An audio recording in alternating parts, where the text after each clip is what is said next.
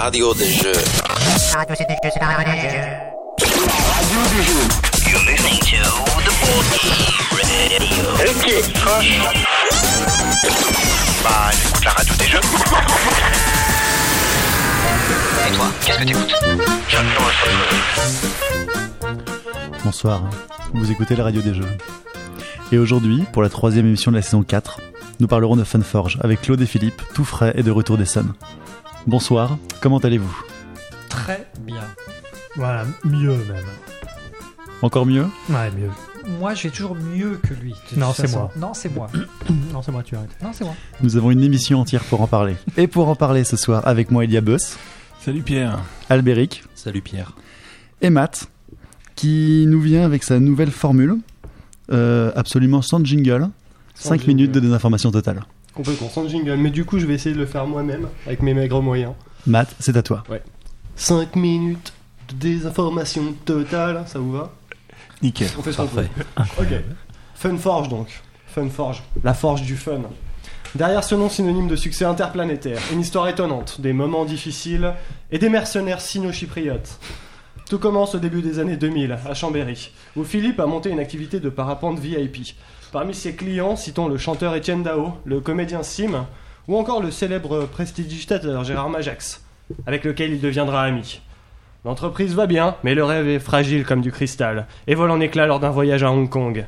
Philippe est alors confondu avec un agent des forces spéciales par une bande de mercenaires que leur chef, Mike, pense responsable de la mort de son frère. Vous savez qui a tué mon frère? Ouais, un homme appelé Philippe. Les Japonais offrent une belle prime pour sa capture, car il a descendu leur meilleur espion. Mais j'en ai rien à foutre des Japonais et de leurs compliments.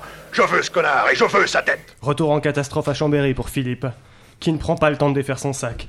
Réalisant qu'il doit absolument se fondre dans la nature, il coupe les ponts avec ses proches et monte sur Paris dans l'espoir de faire cesser cette traque insensée. Mais pour lui comme pour d'autres, la ville lumière ne tient pas ses promesses. Philippe tombe sur de nombreuses portes closes, dont celle de ses anciens clients. Étienne Dao, Sim, Zazie, tous lui tournent le dos. Seul Gérard Majax reste là pour son ami.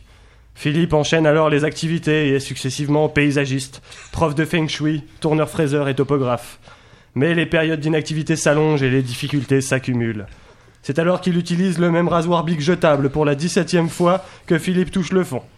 Il décide alors de miser l'argent qui lui reste en allant turfer du côté d'Anguian-les-Bains. Sur la base d'un tuyau de seconde main, il place tout sur Princesse Shkumun, un cheval très mal coté. Contre toute attente, le rachitique canasson l'emporte et fait la fortune de Philippe, qui pour marquer le coup décide qu'il aura en permanence une barbe de trois jours. Fort de sa nouvelle fortune, Philippe décide de monter une affaire. Mais laquelle? C'est au sein de l'association Barbu et Fier de l'être qu'il trouve la réponse. Là-bas, il rencontre en 2016 un certain Monsieur Fall qui lui met la puce à l'oreille concernant le secteur des jeux de société. La conversation s'achève sur un si si je t'assure que Philippe s'est depuis tatoué sur le torse. Intrigué, Philippe prospecte puis se décide à éditer en 2009 Illusio, un premier jeu sur le thème de la magie. Il est alors épaulé par Gérard Majax qui disparaîtra peu de temps après dans une gerbe de confettis et de colombes. À la recherche de partenaires, Philippe part contacter Claude, un ancien compagnon de Chambéry. Claude exerce là-bas en tant que sculpteur sur glace à la tronçonneuse sous le nom de Claude Chenso Rodin. Séduit, son compère lâche son engin et le rejoint à Paris. Ce faisant, il laisse des traces que ne tarde pas à flairer Mike, le terrible mercenaire sino-chypriote. Mike, Blackie et moi on a trouvé Philippe. On t'attend pour la vengeance. Excellent. Mais où est donc passé Blackie? Il est resté là-bas à le surveiller. Bonne initiative. On y va ensemble, mais une fois là-bas, tu attaques d'abord. Oui, Mike. Inconscient du danger qu'il court, gonflé à bloc par l'édition d'un premier jeu et la création d'une structure d'édition Funforge, nos compères se jettent à corps perdu dans le travail. Les opportunités s'enchaînent. En 2009, Bruno Feduti et Antoine Boza, deux professeurs d'équitation dans le Minnesota, leur envoient un jeu de simulation d'élevage. Ce sera Pony Express, un jeu familial pour 4 à 25 joueurs et un premier succès. L'année 2010 ne sera pas en reste puisque Bruno Feduti leur envoie Isla Dorada, un jeu d'ambiance délirant où les joueurs doivent mimer la célèbre île du Pacifique. De l'autre côté de la planète, pourtant, la traque s'accélère, l'étau se resserre autour d'une boîte d'édition à la notoriété grandissante. Euh, Philippe, tu vas me payer très cher la mort de mon frère, je te le jure, mais tu ne m'échapperas pas. Suivra en 2011 la grosse idée, un quiz musical autour du téléachat qui fera le buzz pendant plusieurs semaines. En 2012, arrive enfin Tokaido, un rallye GPS intégrant des mécaniques de memory et signé Antoine Boza. La sortie officielle programmée lors du Salon des Scènes provoque un raz-de-marée sur le stand de l'éditeur. En début du décès par déshydratation de Nayad, l'illustrateur du jeu, le lancement est un succès. Un succès qui résonne avec ses trompettes et ses tambours, rendant impossible toute discrétion. Les mercenaires sino-chypriotes ont retrouvé peu de temps après le Salon des Scènes la trace de Philippe. Pour preuve, cet extrait d'une caméra de vidéosurveillance du Super U de Châtillon. Philippe Je sais où tu te caches Viens ici que je te bute, enculé Ta gueule Viens ici, sale enculé Salaud C'était la vérité vraie sur Funforge. Je le jure. Espérons Je tiens à souligner deux, deux erreurs. Il a, Il y a, dit que qu'on deux travaillait. erreurs. hein. La, la première, c'est que Illusion, c'était en 2008, c'était pas en 2009. D'accord.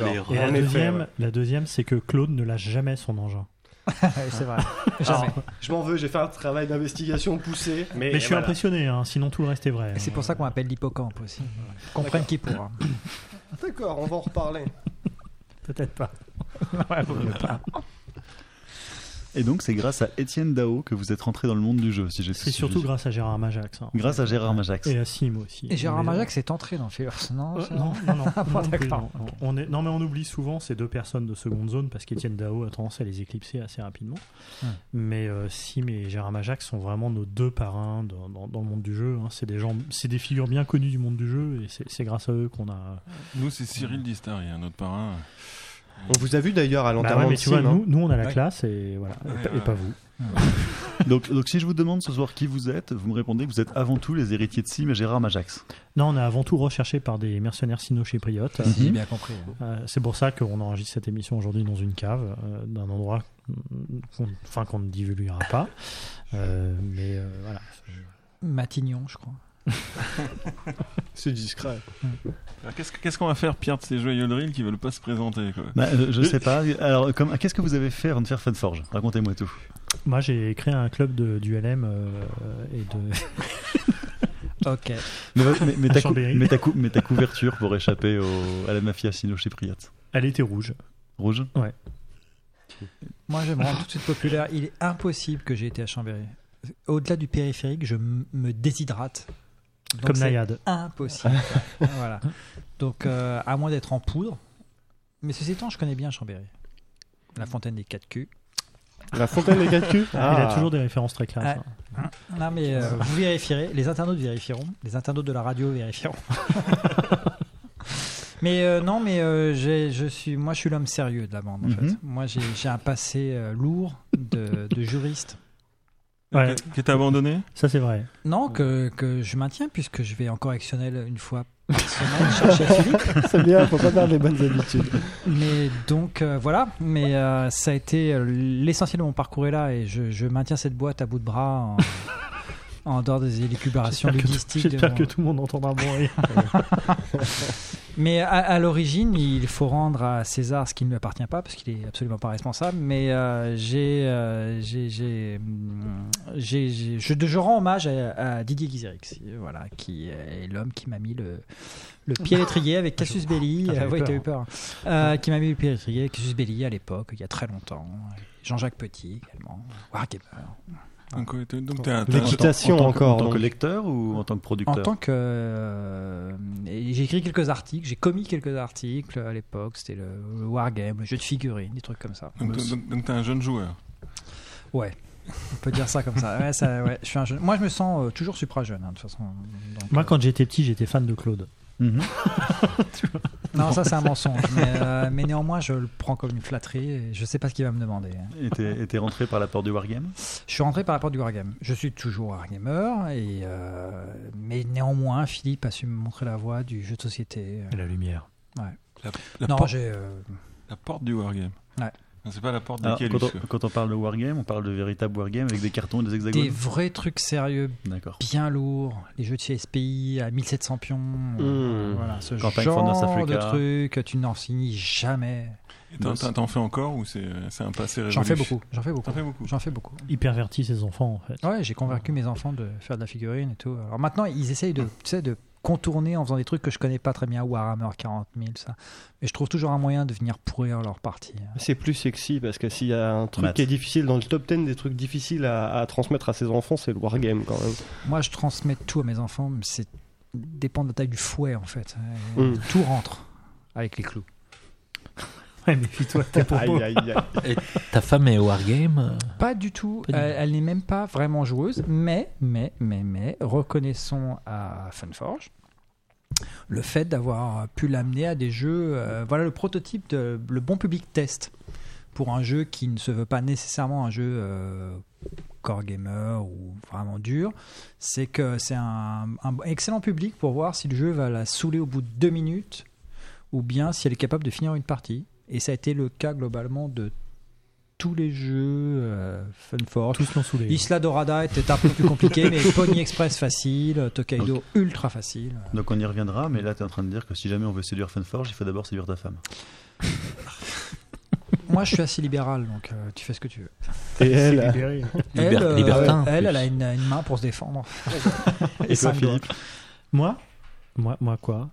Euh, Mon Ma histoire, femme, qu'est-ce que t'en penses. La, la porte du wargame. la l'as porte du wargame, la Non, moi j'ai commencé à jouer très tôt aussi, euh, vraiment gamin. C'était à peu près au- à la même époque que, que Claude qui était déjà adulte, puisqu'on a un différentiel quand même ex- assez extraordinaire. Oui, D'une qui trentaine- qui une- crève les. Une trentaine d'années, c'est ça Une trentaine d'années, ouais. Et euh, moi j'ai vraiment, ouais, je suis venu plus par la porte du jeu de rôle. Euh, le wargame, ça, ça a toujours été un peu trop euh, lourd pour moi comme, comme type de jeu. Moi je suis venu par la porte du jeu de rôle. Vraiment, j'ai découvert ça au tout début des années 80. euh, euh, c'est, ça a été la révélation. Je- Parce qu'à l'époque de Cassius Belli, c'était un petit peu euh, consanguin. Quoi. Quand Ouais, tu- mais c'était avait- Bah, c'était un peu la fête du slip. Ouais, hein. mais moi, j'ai fait Cassius, à beaucoup de jeux de rôle l'époque, aussi. euh, donc, il y a- à l'époque, il y avait, euh, il y avait jeu stratégie euh, Cassius Belli. euh, voilà, t'avais, avais deux journaux qui parlaient de tout. Donc euh, forcément, il fallait qu'ils parlent de tout. Euh, fatalement, euh, ça, ça, ça, se croisait. C'est, aussi ça qui était intéressant. Moi, j'ai, tendance à un, peu regretter cette époque où on avait, euh, où on avait peu de médias, mais qui finalement nous parlaient de tout au même endroit. Et, euh, et aujourd'hui, on a, on va avoir un journal qui va nous parler de Magic, un journal qui va nous parler de Yu-Gi-Oh, Ah un oui. journal qui va nous parler de, voilà. Moi, c'est un truc qui me, qui me fatigue un petit peu. D'abord, j'ai l'impression de devoir acheter 56 journaux pour, euh, pour, euh, pour ça fatigue ton porte-monnaie. Tu achètes les journaux sur Magic et tout ça? Non, je les achète pas justement. J'étais question. j'étais un très gros joueur de Magic, j'y ai joué vraiment longtemps. Je, je- je me suis ruiné à acheter. euh, Enfin, j'achetais même plus des boosters, j'achetais des boîtes de boosters euh, chez Jeux des cartes. euh, J'allais les acheter par, par, par paquet de 6 avec un sac de sport. Enfin, T'allais comme- pas Love Cube Ouais. Si, aussi à Love Cube. À Love Cube, j'allais échanger les cartes euh, sur le banc en face de Love Cube avec mon, mon classeur voilà, de cartes. C'était, c'est, mais c'est une autre époque déjà. C'était, c'était après. Mais, mais, euh, bon, bref, tout ça pour dire que moi, je suis venu plus par le jeu de rôle. Mhm. Et petit à petit, euh, bah, je me suis intéressé par la force des choses, justement, parce que je lisais ces magazines, parce que je m'intéressais aux jeux, au, au sens large du terme, les jeux de rôle, les jeux vidéo, j'étais gamin, voilà, les jeux de plateau, enfin les jeux de société, les jeux de cartes, et voilà. C'est... Et il faut souligner peut-être le, le fait qu'il y avait, euh, à l'époque, il y avait énormément de clubs aussi. C'était Ouais. euh, c'était- c'est c'est l'ère bénie des clubs euh, où on pouvait vraiment jouer à toutes sortes T'as, de t'as- choses. t'as conscience qu'on va l'air de deux vieux cons Non, mais J'allais le euh, dire. on s'est renouvelé, je non, pense. non, mais oui, l'époque où il y avait toujours quelqu'un qui venait avec une super trouvaille voilà. sous le bras. Exactement. Matt Oui, c'est toujours bien faire, euh, faire croire aux, aux gens qu'on trouvait des salles municipales plus facilement à l'époque, euh, alors que ce n'était pas le cas. Non, moi c'était au collège. Ah, voilà, ouais. Et c'était au fer de lance, rue du Loup Pendu. Et on faisait jeux de rôle, feux de figurines, wargame. euh, moi j'ai des souvenirs en board game de, de- des trucs comme Runta pendant des, des plombes à jouer. Mm. À l'époque, on pouvait jouer à des jeux pendant des plombes. Qui on y aussi- jouait, enfin, moi je me souviens aussi de week-ends entiers de, de, Ouais, de- de marathons de jeux ou de jeux de rôle ou tout ça. C'est, des choses euh, bon, que tu fais quand t'es gamin parce que t'as rien d'autre à foutre de Mm. toute façon. euh, t'es en train de sécher les cours et tu feras jamais tes Mm. devoirs. C'est clair. Donc, euh, Albéric Et ça, vous faites moins Les, les week-ends jeux. Bah, oh, on, a, on, a, on a un truc, tous les jeudis on joue. Tous les jeudis. Ça, c'est un truc qui est immuable. Vraiment, tous les jeudis soirs, on joue. euh, que ce soit à du jeu de rôle, à du jeu de société. euh, enfin, un peu tout ce qui passe. Oui, oui, ensemble. Tous les Euh, deux. Non, non, on, Ah, est, on est plusieurs. On a un groupe. On a, bande, un, ouais. on a une espèce de groupe de test, en fait, euh, qui, qui tourne tous les jeudis. Et, euh, et qui nous permet soit de jouer pour nous à des jeux de rôle existants ou à des jeux de société existants, soit de tester des protos qu'on soit ou qu'on envisage d'éditer. euh, voilà, c'est le premier pas dans la démarche nous qu'on a d'édition. On fait tester le jeudi au groupe de jeu avec nous. Si ça accroche, on va plus loin. Si ça accroche pas, on laisse tomber. Généralement, ça, se passe comme ça. Mais, euh, mais aujourd'hui, bah, c'est plus compliqué. Quand tu as 15 ans, tu pas d'enfant, tu pas de famille. Voilà, c'est pas la même chose que, que, que T'as quand tu. t'as pas de thunes aussi, moi je me souviens. que- T'as pas de thunes aussi, ouais. Donc tu dois t'occuper. Effectivement, tu t'achètes un livre de jeu de rôle qui Ah, te coûte, euh, qui te coûte, euh, qui te coûte à l'époque, euh, voilà, Un bras. 80 francs, tu vois. c'est faut- un truc de ouf. Et euh, t'es ruiné boîte, pour. Ah, t'es ruiné le- le pour mois. rentabiliser. Ouais, c'était une ton boîte. supplément, ouais, tu vas ouais, tout lire jusqu'à la dernière page. L'idéal, Ouais. c'est quand même de piquer celui du grand frère. quoi. Non, non, Ah, l'idéal, l'idéal, c'est de faire comme nous on faisait au collège. Enfin, je sais pas si t'as fait ça, toi, Claude, mais c'est de faire ton propre jeu de rôle. Ouais. Tu te crées ton jeu de rôle gratos dans ton cahier euh, à carreaux et tu joues avec tes potes euh, qui Ouais. connaissent pas Mm, le truc. mm, Donc de toute façon, tu peux leur pondre la pire merde euh, qui existe. De toute façon, on trouvera ça Et tu, super. et tu l'as fait d'ailleurs. Oui, je l'ai fait. oui. On t'a C'est- pondu la pire merde possible. Ah, mais ça, un jeu mais de ça, rôle. c'est Et classique. ouais. il, il s'appelait comment On l'a pas publié. Ah, mais il avait pas de rôle, pas de nom, on s'en fout. Donc, euh, Albator RPG sur cahier Clairefontaine, c'est. Matt, t'avais une question? Bah oui, justement, donc euh, malgré euh, cette trentaine d'années d'écart, euh, des parcours différents dans le domaine du jeu, euh, mais comment vous vous êtes rencontrés? C'est un peu compliqué. Moi, en fait, à la base, euh, à la base, moi, je viens du jeu vidéo. Euh, Enfin, j'ai, j'ai fait- je- même si j'adore le jeu sous toutes ses formes depuis que je suis tout gamin, professionnellement, je viens du jeu vidéo. J'ai commencé à- ma carrière dans le jeu vidéo. Ça a duré euh, des années, puisque maintenant, on a un âge mathusalémien, on va dire. Mais Et, non, mais non, mais non. Et, et on s'est rencontrés. Euh, à l'époque, je travaillais pour une boîte qui s'appelait Callisto, que, dont certaines personnes doivent, doivent se souvenir. Ah, Darker. Ouais, bah, ouais. je travaille- J'étais chef de projet sur Dark Earth PlayStation, voilà, qui n'a jamais vu le jour au final. Mais bon, Hélas. on a, voilà.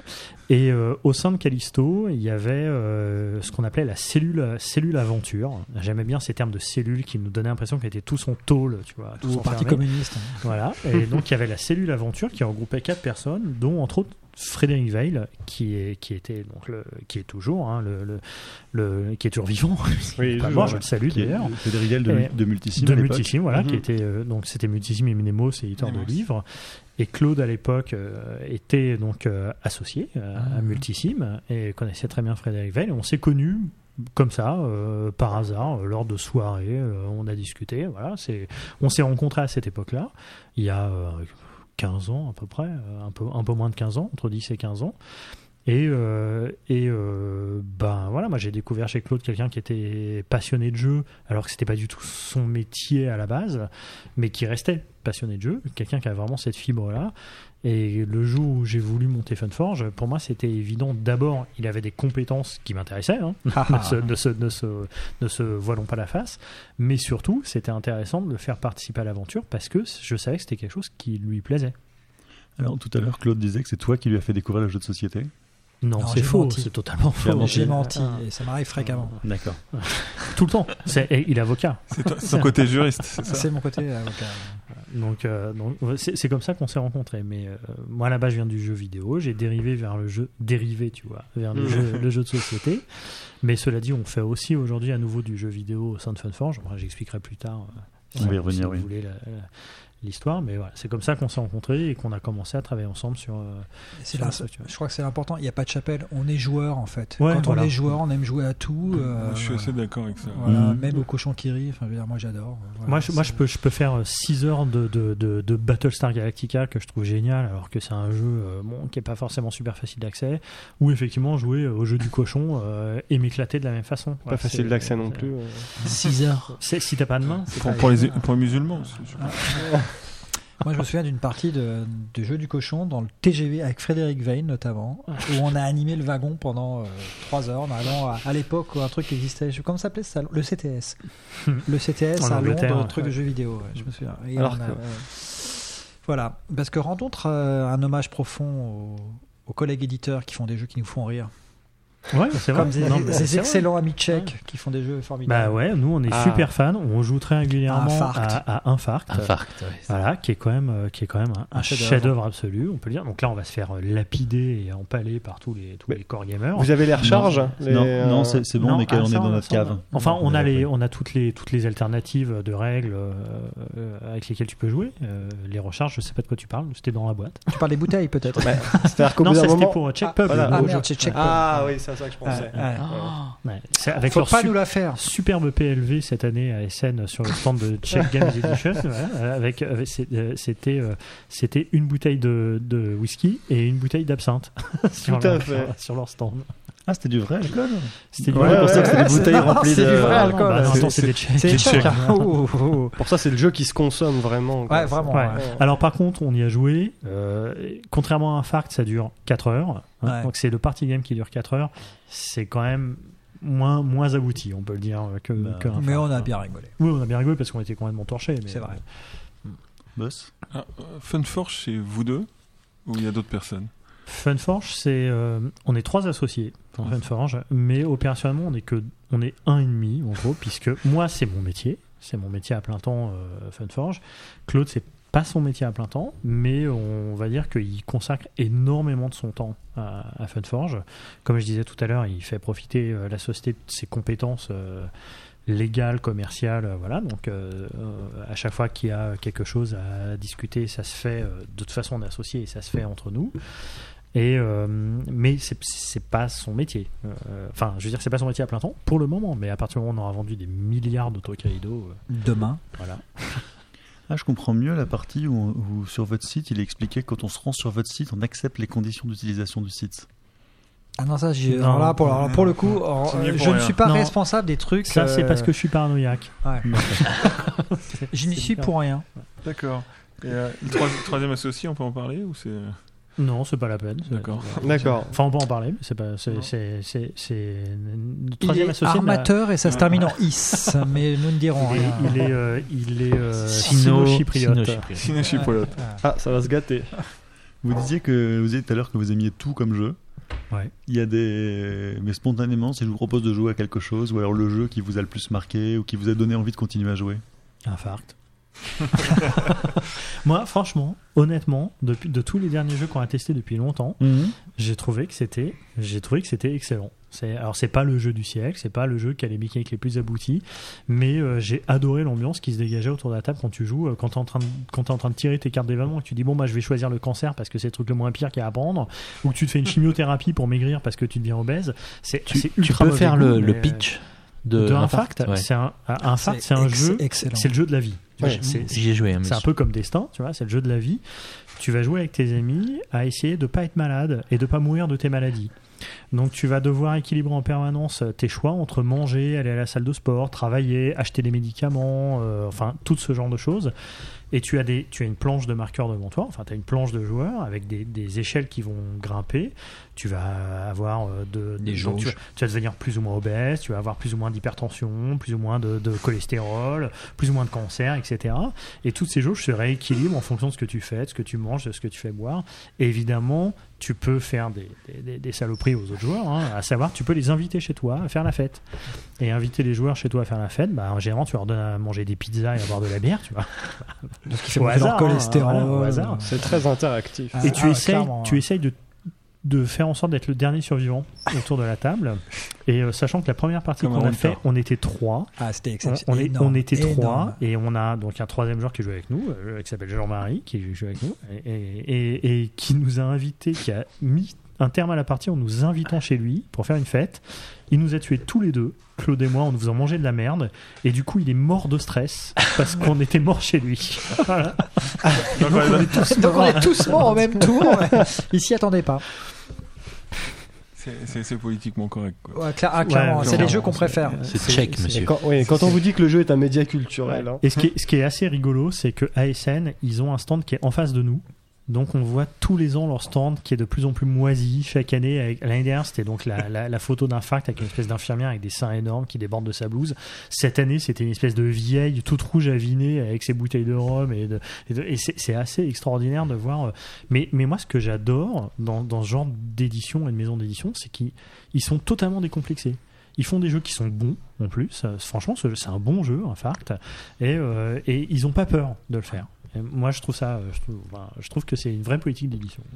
Vous êtes allé les voir, vous avez discuté, enfin, vous leur avez déclaré votre. Ah, moi, j'ai été, j'ai été les voir, je leur ai dit, euh, je trouve que ce que vous faites, c'est super, je vais vous prendre deux infarcts, trois check pub. Et puis, du coup, le mec a halluciné, il m'a donné un jeu en plus gratos. Et tu crois, tu crois que ça, euh, ce côté décomplexé en France, on peut le faire tranquille euh Bah, nous, on aimerait bien. T'aimerais bien? Nous, clairement, on aimerait bien. Ah, on s'est, on, enfin, on s'est jamais privé de faire des trucs rigolos, mais on a une, toute une, euh, une gamme mauvais goût qu'on n'a jamais sortie et qu'on ne sortira jamais. D'ailleurs, on n'en parlera pas. D'ailleurs, ça n'existe Ouais, pas. ça n'existe pas. La, Donc, euh, la brèche est ouverte là. Non, non, C'est- trop tard. On Non, a fermé la brèche. Moi, je trouve que je trouve que pff, en France, pourquoi pas En France, euh, pourquoi pas par rapport à d'autres pays Je pense que c'est la même chose partout. Il n'y a pas de, il y a pas de limite à ça euh, particulièrement, mais on pourrait le faire en France. Et après, euh, après, le, le souci c'est toujours le même. hein, c'est commercialement faire un jeu, ça te coûte de l'argent. Donc il y a un moment, euh, va falloir que tu le vendes pour rentrer dans tes frais. Donc tu te poses des questions. Donc alors là, on parle des jeux des autres, mais euh, je pense que Pierre a envie de vous parler de vos jeux. Oui, alors plutôt que de parler de la- des gammes qui n'existent pas, on peut aussi parler des gammes qui existent. Ouais. Euh, comment s'est créé donc Funforge au départ? Parce que tu t'es arrêté au moment où vous créiez. Alors, comment ça s'est créé Funforge au départ? C'était une volonté forte de ma part de créer une, une structure Mhm. depuis longtemps. Moi, comme je disais, je venais du jeu vidéo. Le jeu vidéo, c'est c'est pas facile de créer une structure, c'est compliqué, c'est des investissements qui sont lourds, c'est des risques qui sont certains et, euh, où tu as à peu près de certaines chances de te, de, te planter. Euh, D'autant plus en France, c'est compliqué aujourd'hui, c'est plus la même chose que dans les années 90, c'est vraiment plus la, bonne période. Donc créer une société dans le milieu du jeu vidéo, c'était compliqué. Et euh, j'ai attendu vraiment d'avoir tous les paramètres réunis pour me dire, il y a, y a quelque chose à faire maintenant. Je connaissais pas mal de gens dans le milieu du jeu de société déjà, notamment je connais plusieurs personnes chez Days of Wonder, euh, on est amis depuis longtemps. euh, euh, avec, avec nombre d'entre eux. Et, et petit à petit, comme ça a toujours été une, passion aussi pour moi, j'en suis venu naturellement à ce, à ce milieu-là et, et à, ce, à, ce, à ce type de produit. Claude était dans mon entourage, donc on est venu là. Moi, j'avais l'idée d'Illusio à ce moment-là. Je me suis dit, bon, bah, c'est l'occasion de, de monter une structure à moindre risque, entre guillemets, à moindre frais, même si c'est toujours un investissement qui est non négligeable, et de commencer avec un jeu. euh, quand tu n'existes pas, c'est difficile de, de sortir en premier. À l'époque, il n'y avait pas de Kickstarter, il n'y avait rien de tout ça. C'est difficile de. euh, T'existes pas, tu viens de nulle part, tu n'es pas du tout euh, dans ce milieu-là à la base. C'est difficile d'attirer des, des auteurs connus euh, vers toi. Donc le, le plus simple, c'était de faire un jeu euh, qui venait de nous euh, pour, le, pour, pour commencer. Donc, donc le jeu est venu après la structure finalement. C'est venu en même temps en fait. Euh, je- moi j'avais j'avais l'idée d'Illusio, c'était un jeu, j'ai- j'avais envie de faire un jeu sur la magie. Au-delà du mécanisme, c'était le thème vraiment qui m'intéressait. J'avais envie de faire un jeu sur la magie, mais la prestidigitation, la magie traditionnelle, pas la magie à la magique avec des boules de feu. C'est un thème qui est encore aujourd'hui, je trouve, trop peu exploité. Euh, C'est un thème qui est, qui est séduisant, qui, est- qui a, qui a plein de- de- d'atouts. Et euh, qui est trop peu exploité aujourd'hui dans le, dans, dans le milieu, et donc j'avais envie de faire ce jeu. C'est c'est venu vraiment de pair. Oh, relevons Claude au passage sur Illusio les illustrations De Julien superbes Delval, de ouais, Julien. Delval. euh, dessinateur de vraiment de qualité Euh, et je crois qu'on touche un point important parce qu'il fait le modeste là mais euh, si vous avez fait attention au premier packaging d'Illusio qui était une boîte cubique euh, et non pas la boîte en format français telle qu'elle est sortie après qui est un format entre guillemets euh, Citadel. Big Bang Theory non, non, Big ID. voilà, j'aime bien faire cette confusion parce qu'il me reprend à chaque fois. Et donc, euh, bon, il y avait, il y a, il y a toujours eu un souci euh, super esthétique chez euh, Philippe d'avoir un produit juste parfaitement léché, sinon il fait des, des éruptions cutanées et avec des illustrations qui collent au pile poil avec ce qu'il veut faire. Donc, donc c'est sorti. On a fait un magnifique stand à Essen qui a immédiatement été visité par des foules immenses, on peut le dire, qui ont cru qu'on faisait des, Des, hordes des en jeux de passe-passe. Non, c'était très rigolo parce qu'effectivement, Il y avait une ambiguïté sur Oui, le produit. clairement. ouais. en Ouais. 2008 à SN, en plus, le stand était décoré avec plein, plein de, de- d'accessoires de magiciens. Et on a eu plein de magiciens qui sont venus sur le stand en disant euh, Mais vous faites quoi exactement? C'est des jeux de cartes pour les magiciens, c'est machin. Et en fait, on a un magicien espagnol, un vrai magicien, Ah, trop fort. qui a animé pendant une heure sur le stand en faisant des tours de magie Du avec le jeu. Magic Il a fait- Andreu Ah, je sais pas comment il s'appelle. je mais, euh, suis incapable de dire comment il s'appelait, mais il a pris la boîte de jeu, il a sorti les cartes et il a fait des tours de magie avec les cartes du jeu. Et c'était fantastique. Ça a vendu ça? Ça Non. a fait venir du monde. Mais ça a Ça fait ça a venir. pas spécialement vendu, mais en tout cas pour nous c'était magique. Vraiment Par pour le contre, coup, de comme nombreuses quoi. cartes ont disparu. Et c'est marrant ce magicien, je crois que je l'ai vu à Granolers euh, il y, a, il y a deux mois euh, sur un festival de jeux. C'est un type un peu un peu Ouais, ouais, balèze, ouais, euh, ouais, très sympathique. Vraiment, euh, c'était, il est venu et il nous a fait le show pendant une heure. C'était Mhm. extraordinaire. Il a plein d'énergie. Mais euh, la question qui nous brûle les lèvres, vous connaissez Gérard Majax? Pas du tout, non. Pas du tout. Et t'es t'es magicien Bah, toi-même ou? Pas du tout, non. Mais Même j'adore pas, la c'est- magie. C'est c'est un truc. euh, C'est c'est pour- une fascination de. Ouais, pour moi, la magie, c'est, c'est, c'est, c'est, il y a quelque chose dans la magie qui est proche du jeu, c'est que c'est quelque chose qui fait rêver les gens. Ça les fait s'évader et, et le temps d'un tour de magie, comme le temps d'un jeu, t'es dans quelque chose qui te, qui te coupe de ta réalité.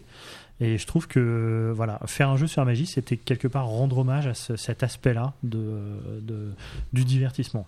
Relevons que monter une boîte de jeux de société et la faire durer pendant tant d'années, ça relève de la magie aussi. C'est, euh, C'est le juriste qui parle. Ouais. ouais. Non, mais c'est vrai qu'on nous a prédit l'apocalypse depuis le début. hein, de toute façon, ça c'est sûr que c'était, et ça n'est toujours pas gagné euh, tous les jours. C'est C'est un challenge. oui, toujours. non, mais c'est ça qui est, Ouais. c'est ça qui est passionnant aussi. Alors, mais Illusio, c'est Bah, t'as c'est- jamais- t'as pas cherché à le placer euh, chez un autre éditeur Euh, un- non, non, pas du tout, parce que moi, ma volonté, c'était vra- ma volonté, c'était pas d'être auteur de jeu. Ça a jamais été, dans le fond, d'être auteur de jeu. Euh, je suis pas à la recherche d'avoir mon nom haut d'une boîte. Ça, ça- ça m'est égal totalement. Je comprends que, que des auteurs de jeux aient envie de le faire, et je le respecte tout à fait. Moi, c'était pas ma volonté. Ma- moi, je suis, je suis plus un entrepreneur qu'un auteur. Et euh, ma volonté, c'était vraiment de créer une structure qui permette d'éditer des choses qui soient le plus possible des belles choses et des, des choses abouties euh, et d'amener des gens à, à, à pouvoir éditer leur projet euh, jusqu'au bout. Donc on t'y reprendra pas non, tu... Pas, à t'es- créer un jeu, veux un jeu, ouais. Détrompez-vous. Bah, Hmm. T'as, t'as quand même un petit proto, quelque chose enfin, tu... Ouais, mais il y a plein de trucs. Moi, ça dans- depuis des années, j'ai des, centaines de projets dans tous les domaines, que ce soit des jeux, des scénarios, de, de, fin, de plein de choses. C'est dans le jeu vidéo, j'ai, écrit des scénarios, j'ai fait du game design. Enfin, voilà, c'est, créer, c'est quelque chose qui me plaît. Ce- Funforge, c'est une structure qui me permet d'aider les gens à créer. Voilà. Ceci étant, Claude. un truc important, c'est que le... au départ, tu fais un jeu, tu te dis formidable, en l'occurrence le jeu de Philippe, tu le fais, là là. Mais après, tu commences à faire des jeux d'auteurs qui ont une certaine réputation, une certaine tenue, tu fais des produits de qualité, donc tu vois, tu es un peu inhibé aussi par moment. C'est-à-dire que tu te dis, euh, bon, euh, est-ce que je vais faire un jeu, en refaire un jeu Derrière, je fais travailler des gens euh, super balèzes. euh, Ouais. voilà. C'est sûr que passer derrière Bruno Feduti, Antoine Boza, c'est pas. C'est un peu dur. Euh, Alors, t'as- quelque part, t'as, t'as plus de pression à faire les jeux des autres que le- ton premier à toi? Moi, j'ai de la pression sur tous les jeux. Chaque nouveau jeu, c'est un nouveau projet, c'est un nouveau défi, c'est quelque chose qui est toujours enthousiasmant. Et euh, chaque nouveau jeu, c'est une nouvelle démarche. Je, je me dis pas, je fais un nouveau jeu, c'est un nouveau projet. Et c'est un nouveau projet qui a, euh, qui, a une, qui a une âme à lui et qui a, qui a quelque chose qui est unique. Et, euh, et c'est toujours un défi. De faire Et en jeu. plus, on est hyper persévérant. C'est-à-dire que lorsqu'on a. Parce que certains. Hyper parle- modeste. hein, tu Ouais, ouais. Ouais, complètement. ouais. Mais ça, c'est la marque de fabrique. hein. Et euh, le, lorsqu'on a. Lorsqu'on a retenu un projet de, de jeu, et Isla Dorada est un bon exemple là-dessus, on va un peu, un peu s'accrocher comme des morpions au truc. C'est-à-dire quand on l'a aimé ce jeu, on va en faire quelque chose et on va le travailler longtemps. Mm. Donc, euh, y a- et le choix est assez instinctif. hein. Dès le départ, on se dit ça, ça vaut vraiment le coup. Et on va s'accrocher au truc. euh, Ouais, parce que ça reste un métier de passion, et même si tu as des gens qui disent non, mais ce projet est mauvais, non, mais tu pourras en trouver des bien mieux, non, mais il y a ça qui va pas, il y a ça qui va. C'est, c'est, ça reste quelque chose que tu fais, euh, même s'il y a toujours une considération commerciale, où évidemment tu dois te dire euh, bah, euh, combien on va investir là-dedans, la conception, la fabrication, machin, etc., combien de temps on va, voilà, l'amortissement de tout ça. Il y a, il y a toujours, toujours au final quelque chose qui prend le dessus, c'est de dire ouais, mais c'est- trop un super projet. Alors justement, je voulais demander, vous êtes parti avec quoi au départ? Tu avais une idée de combien ça coûtait de faire un jeu de comment, euh, comment financièrement parlant, tu veux dire? Bah, Financièrement, logistiquement, au niveau du support on est très honnêtement, on est parti. Il y avait deux paramètres simples. Il y avait 30 000 euros et aucune connaissance du marché. C'était. euh, Et C'est pour ça que vous êtes lancé là-dedans. euh, Ouais, c'était vraiment. j'y vais, enfin, je veux dire, aucune connaissance du marché en termes. J'ai euh, laissé passer devant. en, ter- en termes euh, en termes euh, opérationnels, c'est-à-dire que on n'avait pas on n'avait pas de distributeur, on connaissait pas ou peu de fabricants, on avait juste des des oui dire de voilà ça se passe comme ci, ça se passe comme ça. Euh, Il y avait juste une démarche de se dire ok bon on a un projet, on veut en faire quelque chose qui soit euh, qualitatif, on veut trouver euh, des fabricants qui soient capables de nous le faire de, de- à- à- au niveau de qualité qu'on veut, on veut trouver des distributeurs. Moi, comme je disais, je connaissais des gens chez Days of Wonder, par exemple, j'ai discuté avec eux, ils m'ont donné des conseils. Ça se passe toujours comme ça, de toute façon, quand tu arrives dans un milieu qui n'est pas le tien, euh, qui n'est pas ton milieu naturel dans lequel tu baignes depuis que tu commences à travailler, ou, tu tu tâtonnes toujours. Mhm. Et tous les projets qu'on a fait jusqu'à maintenant, ça a été, on, on y a été à tâtons. On a, on a découvert, euh, on a découvert de nouveaux distributeurs, des nouveaux pays. On a fait des choix qui sont. euh, Non, mais On a découvert des nouveaux pays. Non, mais des nouveaux pays. ouais. Vous l'avez Des- enregistré. Quand je parle, quand je parle de nouveaux pays, c'est des nouveaux, euh, c'est des nouveaux territoires de distribution. Des Nouveaux nouveaux marchés. territoires. Des nouveaux marchés. ouais. Et, euh, et euh, on a fait des choix qui n'étaient pas forcément les Go plus faciles. West, young man. Ouais. On a, on a fait des choix qui n'étaient pas forcément toujours les plus faciles. On a, on a choisi de pas forcément travailler avec toujours un distributeur qui va nous distribuer dans le monde entier. On a, on a voulu vraiment trouver des bons partenaires dans chaque pays. Ça, ça prend des années. C'est une démarche qui prend des années, qu'on peut pas improviser. La seule notion qu'on avait de, dès le début, c'était de se dire, on va vendre des jeux partout dans le monde, pas que en France. Ouais, j'étais pas très loin de la vérité tout à l'heure en parlant de succès interplanétaire, mais euh, vous avez euh, vous avez fait le tour de la planète euh, quasiment là. Presque, ouais. Ouais, ouais. On, a, on a- alors succès, je sais pas. Interplanétaire, oui. On a vraiment des partenaires maintenant dans énormément de pays. On a construit un vraiment un réseau de distribution qui est, qui est dense. Euh, avec des gens en qui on a confiance, avec qui on travaille régulièrement, avec qui on peut discuter. C'est une notion qui est vraiment primordiale pour nous d'avoir quelqu'un en face de nous avec qui on peut discuter, avec qui on peut discuter. Un distributeur, pour moi, c'est pas juste quelqu'un qui va pousser des cartons dans un camion. C'est quelqu'un qui va me dire, je connais mon marché, parce que dans mon pays, le marché est celui-ci, et euh, notre gamme de prix, c'est celle-ci, les jeux qui plaisent, c'est ce genre de jeu. Ton jeu, il faudrait plutôt euh, l'orienter comme ci, comme ça, voilà, ou ce projet-là nous intéressera moins que celui-ci. C'est des discussions tout le temps permanentes avec les distributeurs, en amont. Euh, c'est pas que pour moi le processus d'é- d'édition c'est pas juste dis- discuter avec un auteur et dire euh, ton projet est super on va l'éditer c'est discuter avec un auteur et dire euh, ok il est intéressant euh, dans quel pays il pourrait marcher Est-ce que euh, il y a des pays où il va choquer ou d'autres où il va ou, ou au contraire il va vraiment enthousiasmer les gens La gamme de prix, enfin voilà, c'est tout plein de paramètres à mettre à mettre en, en face les uns des autres. Amérique. Euh, Aujourd'hui, on peut trouver vos jeux sur les cinq continents? Quasiment, ouais.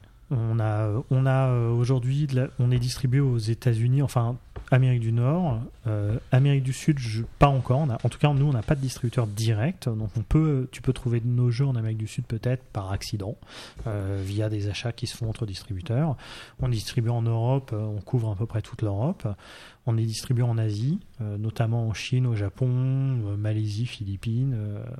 Il n'y a, pas- y a pas de petit marché pour nous. Tous les marchés sont des marchés. Voilà, c'est, c'est- Tous les pays méritent, euh, s'ils veulent avoir des jeux, d'avoir des jeux. D'ailleurs, c'est euh, Claude. tu t'en aperçois quand tu euh, quand tu discutes avec les distributeurs locaux, c'est eux qui viennent te voir en fait. Ils, euh, Tokaido, c'est un bon exemple. C'est-à-dire que tu vois, tu vois le euh, Es- Essen est un bon test, tu vois le Buzz et tu vois les les distributeurs arriver de, des quatre coins de la planète justement qui te disent ah mais c'est quoi votre jeu et comment vous le vendez etc et comme on a sorti un certain nombre de jeux ils voient que la maison d'édition est pérenne donc ça leur donne en plus confiance et ils connaissent la- les jeux, ils voient comment ils sont fabriqués, ils connaissent la qualité des jeux, généralement ils ont entendu parler.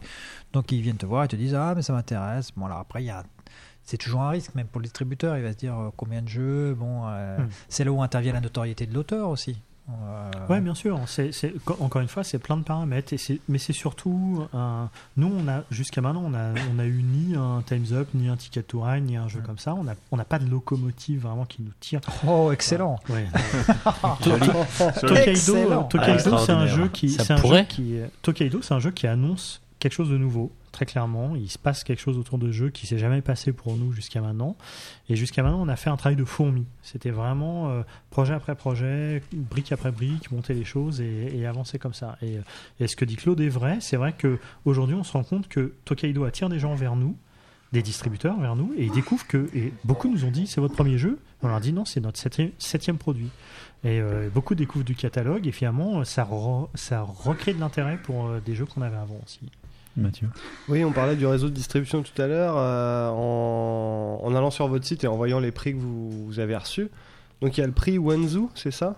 Ouais. ouais. alors ça c'était très rigolo parce ouais. que c'est un prix qui a été créé en Chine il y a euh, trois ans Euh, le premier prix c'est en 2009 et on a gagné les deux premières années 2009 avec Pony Express et 2010 avec euh, Isla Dorada. On a eu le prix des, des- du plus beau jeu euh, deux ans de suite. C'est un prix qui a été créé par euh, un espèce de gros site internet, hein, on va dire l'équivalent de Trick Track en, en Chine. Et ils ont décidé de créer leur prix. C'est c'est à peu près le seul à ma connaissance qui, qui existe, qui soit un petit peu populaire. Donc ils donnent le prix du meilleur jeu. Populaire en Alors, Chine. C'est à propos Oui, pour la Chine. Du meilleur jeu en Chine, du meilleur jeu, euh, du- enfin du meilleur jeu chinois, du meilleur jeu étranger, des plus beaux jeux, etc. On l'a appris totalement par hasard et, euh, et euh, bon, on a, été bien contents pour le coup. Et bravo pour euh, quand même celui qui a gagné le prix pour les illustrations aussi. Parce que je euh, Nayad a été spécifiquement récompensé, non? Bah, pour Isla Dawn, Voilà, oui. En fait, voilà. il, il récompense pas le prix du meilleur jeu, il récompense le, le- beau. le meilleur illustrateur. Voilà. D'accord. Et donc c'était Mathieu Beaulieu pour, euh, pour Pony. Pony Express en 2009 et euh, Nayad donc euh, pour Isla Dorada en 2010. Qui a refait Tokaido derrière. Entre autres. Alors au-delà des, au-delà des, on a parlé distributeurs, on a parlé de tout ce qui se passe après que le jeu soit édité. Maintenant, si on revient au, au fondement, c'est quoi un jeu Funforge? C'est dur à dire. Un jeu Funforge, euh, il y a pas de, on n'a pas de. Aujourd'hui, par la force des choses, on, on nous, on nous classifie un peu en gamme famille, on va dire, jeux familiaux. Ce Mhm. qui est pas faux. hein. C'est vrai qu'on a fait des jeux qui sont plus proches de, de cette gamme-là. Maintenant, on s'interdit rien. On n'a pas de, on n'a pas de, de, de leitmotiv à dire on fera que des jeux familiaux, on fera jamais de jeux euh, pour les joueurs. Même si a priori c'est pas notre ADN de faire des jeux pour les joueurs. Mhm. Il y a des éditeurs qui font ça très bien, qui je pense font ça toujours un peu mieux que nous. Mais, euh, mais pourquoi pas? Pourquoi pas faire un jeu pour joueurs euh, demain euh, Un, un wargame. Claude Un wargame avec euh, 2600 pions. Non, ça, je le fais avec des, des gens que j'estime. D'accord, c'est bien. Non, Bonne mais réponse. après, après, on a toujours une réflexion qui est, encore une fois, j'y reviens, euh, parce que même si ça reste, de- même si c'est de la passion, il y a, tu t'es pas là, t'es pas dans ta chambre en train de t'amuser. Tu as une société, tu dois la faire vivre, tu dois lui faire gagner de l'argent, tu dois la rendre pérenne, tu dois euh, construire des choses. Et, euh, et, et construire ça, c'est construire un catalogue aussi qui va être identifiable par les gens. Le danger, c'est de t'emprisonner dans quelque chose euh, du- duquel tu pourras plus sortir. C'est pour ça que je tiens quand même à préciser qu'on n'est pas fermé euh, à- à- aux autres types de projets. Simplement, pour le moment, on est allé vers les projets qui nous paraissaient les plus porteurs euh, par rapport à ce qu'on savait faire nous et par rapport à ce qui était commercialement réaliste pour nous.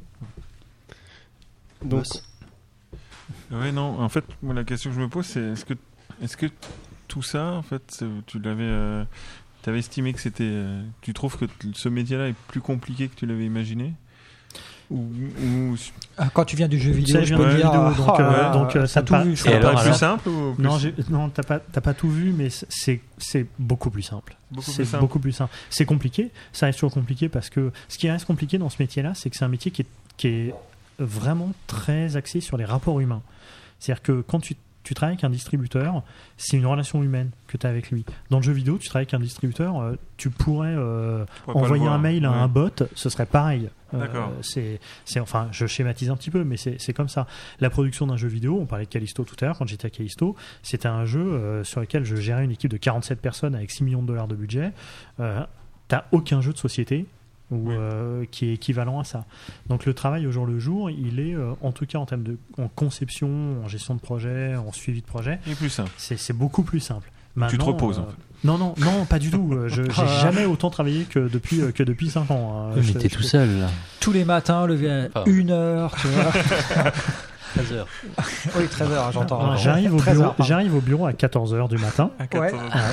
mais euh, généralement je travaille jusqu'à tard. ouais. Matt Euh, donc la suivi des projets euh, sur, euh, sur de longs mois jusqu'à ce qu'on soit satisfait, ça implique que vous ne mettez pas plusieurs jeux dans les tuyaux en même temps. C'est une politique, enfin quelque chose auquel vous astreignez? Bah oui et non en fait. C'est-à-dire que on a toujours, on a en permanence plein de jeux en même temps qui sont en gestation, en réflexion, à des stades plus ou moins avancés.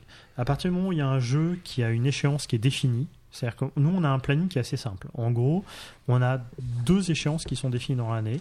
Avant les grandes vacances, on fait un petit jeu. Maintenant, c'est comme ça. Et pour Essen, on fait un gros jeu. Après, on peut intercaler plein de choses entre ces jeux-là. À partir du moment où on a un jeu où on se dit, OK, il commence à être mature, on, a les capacités de prod, on a le budget, on peut caler les, les dates, etc. À partir du moment où il y a une date qui est fixée, il devient prioritaire. C'est ce jeu-là sur lequel on va se concentrer. Et on va faire que celui-ci. Les autres, on va, les travailler en tâche de fond. On va continuer à les tester. On va, on va chercher les illustrateurs qui conviendront. On va travailler de l'habillage. Ça peut prendre un an et demi de travailler l'habillage d'un jeu pour savoir euh, comment on va le faire euh, vraiment. Mais à partir du moment où il y a un jeu qui est rentré dans un slot, il, il prend le pas sur tous les autres. C'est, ça, c'est obligé. Sinon, on peut pas, euh, on peut pas faire les choses bien. On est, on n'a pas assez de ressources pour, euh, pour mener. On n'est pas FFG, quoi. On peut pas faire, euh, on peut pas faire un jeu par semaine euh, super abouti. Ouais, c'est pas possible. Vous parliez tout à l'heure de la, du fait que vous êtes, grâce à Tokaido, en tout cas, on parle plus de vos jeux et on revoit les jeux précédents que vous avez faits. Ouais. Votre but, c'est que Madame Michu puisse savoir qu'un jeu Funforge, c'est un bon jeu et que ça lui donne envie de jouer à plus de jeux de ce type-là? Non, je suis. Enfin, moi, je sais pas ce qu'il en est pour toi, Claude, mais moi, je suis pas un évangéliste. Je suis, suis pas un croisé de la démocratisation du jeu de société auprès du grand public. On fait du jeu familial, ça y, ça y participe. Ça, fait, ça rend les jeux plus accessibles au grand public. Moi, je pense que faire des jeux qui sont aussi travaillés graphiquement, etc., c'est des choses qui participent à ça parce que Mhm. parce que bah voilà, les gens qui sont pas des joueurs, des férus de jeu, bah, ils vont s'attacher à ça plus qu'aux règles parce que euh, bah, parce que les règles c'est pas quelque chose qui va les toucher à la base. Donc euh, donc on y participe à notre niveau, mais c'est pas une volonté politique. De, de la société de dire on va rendre le jeu on va faire connaître les jeux de, de Funforge à Madame Michu nous ce qu'on veut c'est vivre euh, pouvoir continuer à vivre et pouvoir continuer à initier des nouveaux projets en permanence Not- Notons d'ailleurs que fondamentalement, le, le- le joueur euh, qui n'est pas un gamer, il, se, il a aucune idée de qui est l'éditeur. Il s'en fout complètement. Il se souvient du jeu en lui-même. Donc Ouais. euh, après, euh, l'éditeur, mon Dieu. Et alors, vous, qu'est-ce qui vous séduit dans Boss. un jeu? C'est- quoi? C'est la, Ah, la la question. mécanique, le thème? Dans un jeu Ouais. dans- tu, tu veux dire dans un prototype qu'on va nous Oui, soumettre? C'est un peu les deux Enfin, pour moi personnellement Toi qui es rôliste, souvent c'est le thème, le, non bah, le thème est vachement important. Ouais. Clairement, euh, pour moi, il faut qu'un jeu soit un minimum immersif, euh, même si c'est un party game. Il faut qu'il ait, il faut qu'il y ait un esprit euh, derrière qui. Mais on, on refait souvent le thème en fait. C'est-à-dire Ouais, que oui, ça, c'est Isla Dorada, typiquement, c'était pas du tout rien à hein. voir. C'était des caravanes dans le désert. Euh, Isla Dorada, c'était, ça s'appelait Merchant Caravan à la base. Quand Bruno fait du thème a présenté le, le projet, c'était un jeu somme toute assez classique de euh, pick-up and delivery avec euh, des marchands qui allaient d'une ville euh, à une autre pour acheter des, des, des, produits, aller les vendre à une autre. La mécanique m'a plu, le système d'enchères, de cohabitation m'a plu. Par contre, j'ai trouvé le thème et je lui ai dit, je lui ai dit mais le thème, il est nul à chier, quoi. C'est, c'est, ultra sec, c'est vraiment. Il le savait. normal, il- dans le désert. il le savait, il avait plaqué. Bon, voilà, il avait, il Merci. avait pris ce thème-là. Ce qui l'intéressait, c'était la mécanique, c'était tout ça. C'était vraiment pas. Pour lui, c'était un projet qui portait depuis longtemps. Il y avait. euh, bon, je dirais que le thème était presque accessoire. Je lui ai dit, est-ce que ça te dérange de travailler un autre thème? On en est, Je lui ai dit, moi, je. Enfin, je trouve que ce serait assez rigolo d'avoir un thème un peu à la, à la monde perdu. euh, voilà. Mhm. Ça lui a plu tout de suite. On est parti sur cette idée-là. Mais c'est vrai que souvent, on va, on va retravailler le thème si une mécanique nous a plu. ouais. Vous avez aimé la dernière saison de Lost? Alors moi, j'ai jamais regardé Lost. J'ai vu deux épisodes, ça m'a fait ultra chier et j'ai Mmh. jamais regardé. J'ai pas d'avis, j'ai pas vu. Euh, l'exemple- hein. L'exemple que vous donniez par rapport à Failuti est assez parlant, parce que Failuti a, a écrit en tout cas de très nombreuses fois qu'il trouvait que les mecs qui le forçaient à retémer son, son jeu, il s'en méfiait comme de la peste. Ouais. Il a aussi écrit que euh, le contre-exemple c'était Isla Dorada justement. Qui est son jeu préféré, a-t-il écrit, je crois. Bah, euh, Oui, j'ai j'ai lu ça aussi. C'est vrai que euh, souvent, enfin, je pense, hein, après, c'est c'est pas, c'est cet avis n'engage que moi, hein, c'est pas une vérité Mhm. absolue. Je pense que euh, beaucoup d'éditeurs euh, se posent assez peu de questions sur les thèmes. Ils s'attachent vraiment aux mécaniques pour faire des jeux qui soient bien réglés et c'est tout à leur honneur.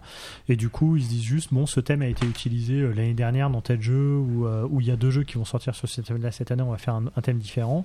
Et du coup, ils font des choix, je pense peut-être un peu dictés par par une actualité commerciale.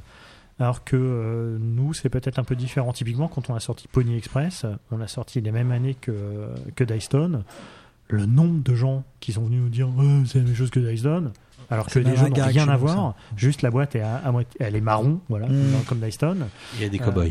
Et il y a des cow-boys, voilà, c'est le même univers, donc voilà, c'était le même jeu pour les gens. Mais cela dit, ça nous a aussi servi de leçon. C'est Mhm. euh, c'est des choses, euh, c'est des aventures que tu vis, tu te dis, bon, voilà, on a choisi ce thème parce que, enfin, c'est le thème qu'ils nous ont proposé, hein, que Antoine et Bruno nous ont proposé, on s'est dit, c'est très bien, ça colle parfaitement au jeu, voilà. Et, euh, et on a choisi de garder ce thème et, et de faire ce jeu-là la même année que Pony Express, de, que Dice Stone, tu vois. et, euh, mais parce que, euh, parce que pour moi, peut-être un peu naïvement, ça ne prêtait pas à conséquence. C'était deux jeux euh, totalement différents. Et justement, c'était à refaire. Pardon? Si c'était à refaire, tu le ressortirais en thème. Euh, Pony Express? Ouais, je, je parce que. je vois Claude Mais peut-être pas au même moment. Non, non, c'est sa bière qui le fait souffler.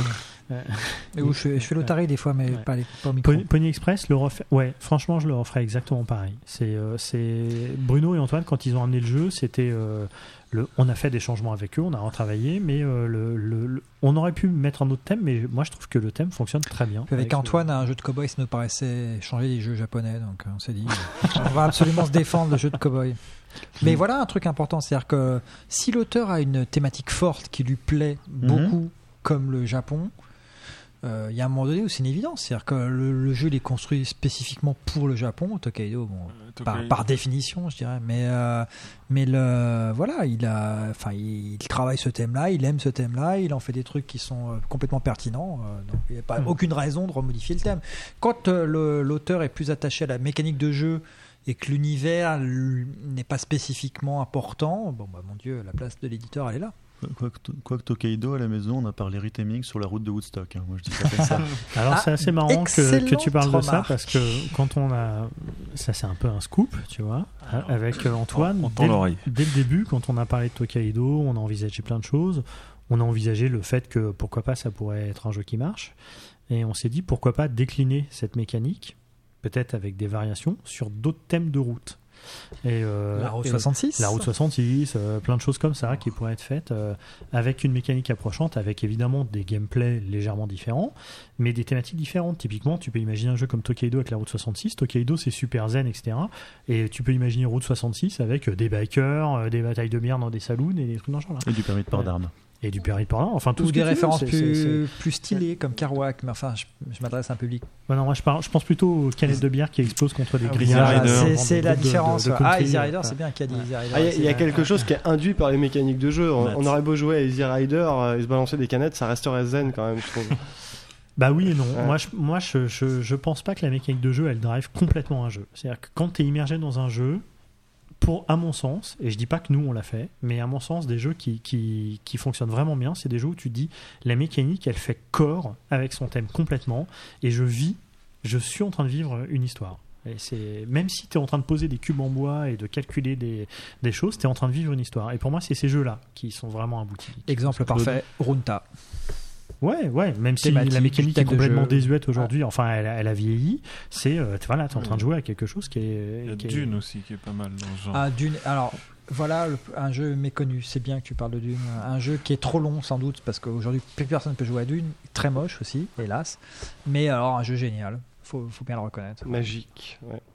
Mais pour moi, c'est c'est un jeu comme on parlait de. euh, Enfin, je parlais de Battlestar Galactica tout, tout à l'heure. Pour moi, c'est ça. Battlestar Galactica, c'est c'est une vraie réussite dans le sens où. euh, où il a une mécanique qui sert complètement son thème. Mm. Et c'est c'est un triptyque. Il y a la mécanique, le thème et la licence dont il est issu. Et ils ont réussi à faire, avec le, ce thème et cette mécanique, ils ont réussi à rendre honneur à la licence dont il est issu.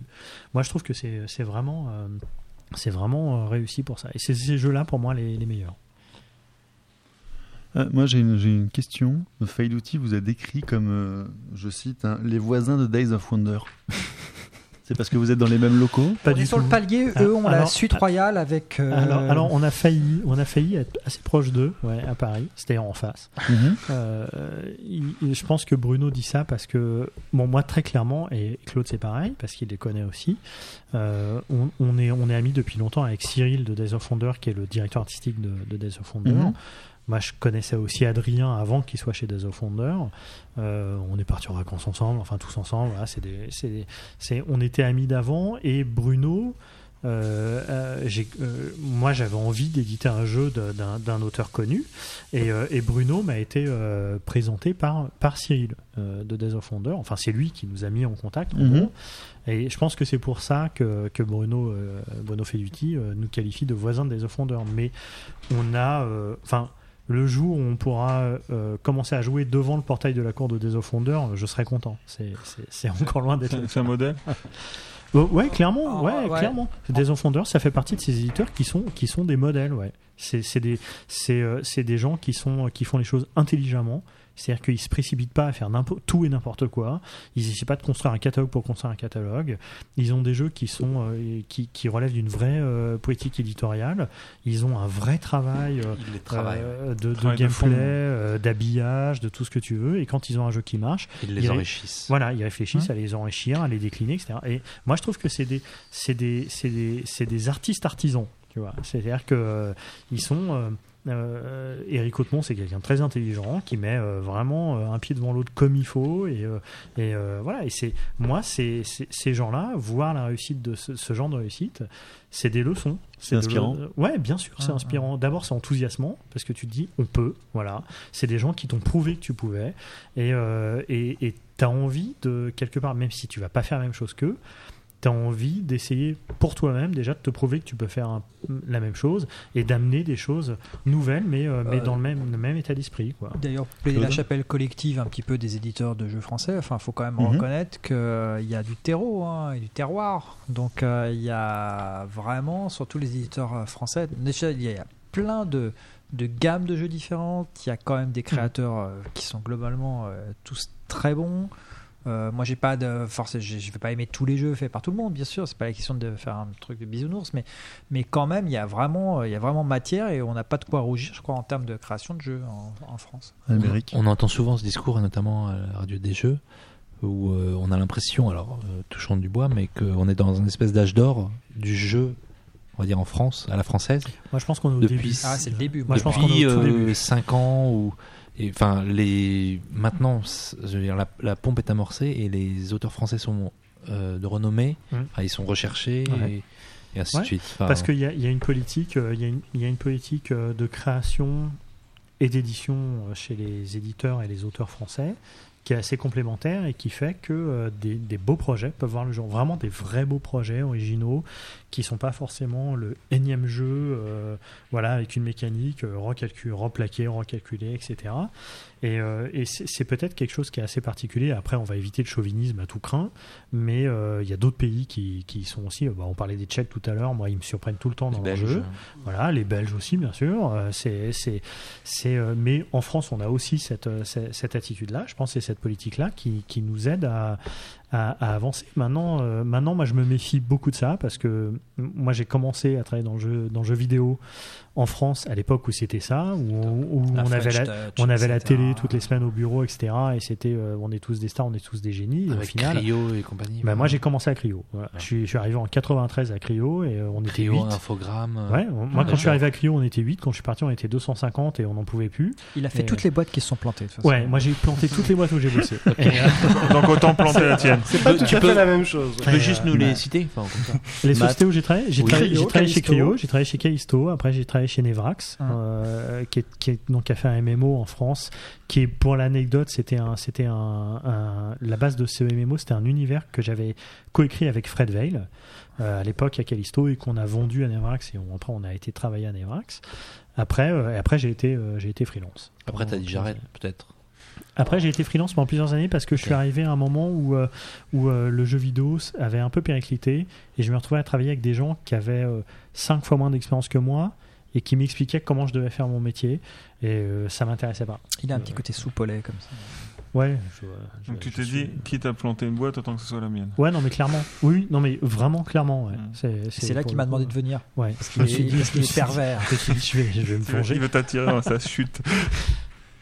Matt, t'avais une question. Non, c'était pour bondir sur la remarque d'Albéric et, la réponse de nos invités. C'était euh, le fait que le, jeu vidéo, c'est. Enfin, le jeu de plateau, c'est une industrie.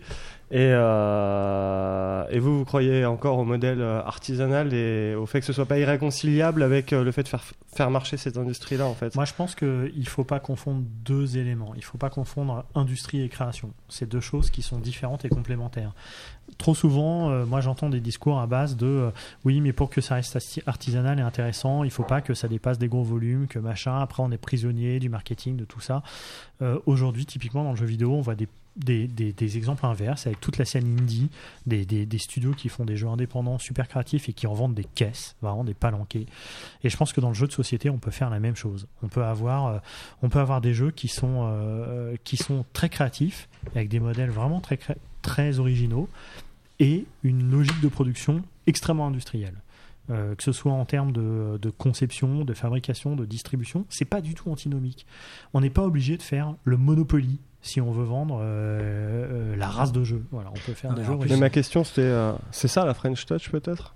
Moi, je crois à aucune French Touch. Il n'y a pas de French Touch. Il y a, il y a juste des gens. Soit tu as une volonté d'être un peu créatif, soit, soit tu as, juste envie de, de faire de la production. Je pense qu'en France, c'est juste une, une bonne conjonction. Oui, c'est un truc Maya, je crois. Le, Ça va le- pas durer alors. Ouais, hein. faut en profiter. Ah ouais, ouais. mais c'est maintenant, donc faut acheter Tokaido. encore un mois Et donc, euh, enfin, je crois qu'il est épuisé quasiment. Mm. Philours, hein, dis-moi. Et donc, oui, non, je crois que c'est une conjonction, mais euh, mais il y a, c'est pas que français, mais il y a l'idée aussi. Moi, je suis à fond pour la reconnaissance du travail de l'auteur. Donc, euh, donc euh, je crois que on- les, les- les créateurs de jeux ont compris qu'ils ne vendaient pas que euh, un jeu, mais ils vendaient un jeu fait par quelqu'un. Et ce quelqu'un amène une réelle plus-value euh, au truc. Donc, euh, je pense que c'est un peu général. Les Allemands ont mis en avant leurs auteurs aussi. Donc, ça n'est pas que français. Mais il se trouve qu'en France, il comme on parle d'un marché qui n'existait pas ou peu, et ben depuis une petite dizaine d'années, ben voilà, c'est ça n'a fait que croître et embellir. Et je pense que c'était pas du tout un jeu. Enfin, la France n'était pas un jeu un marché de jeux de société, pas du tout. Les gens achetaient tout le temps Cluedo, euh, Monopoly, euh, Docteur Maboul, enfin.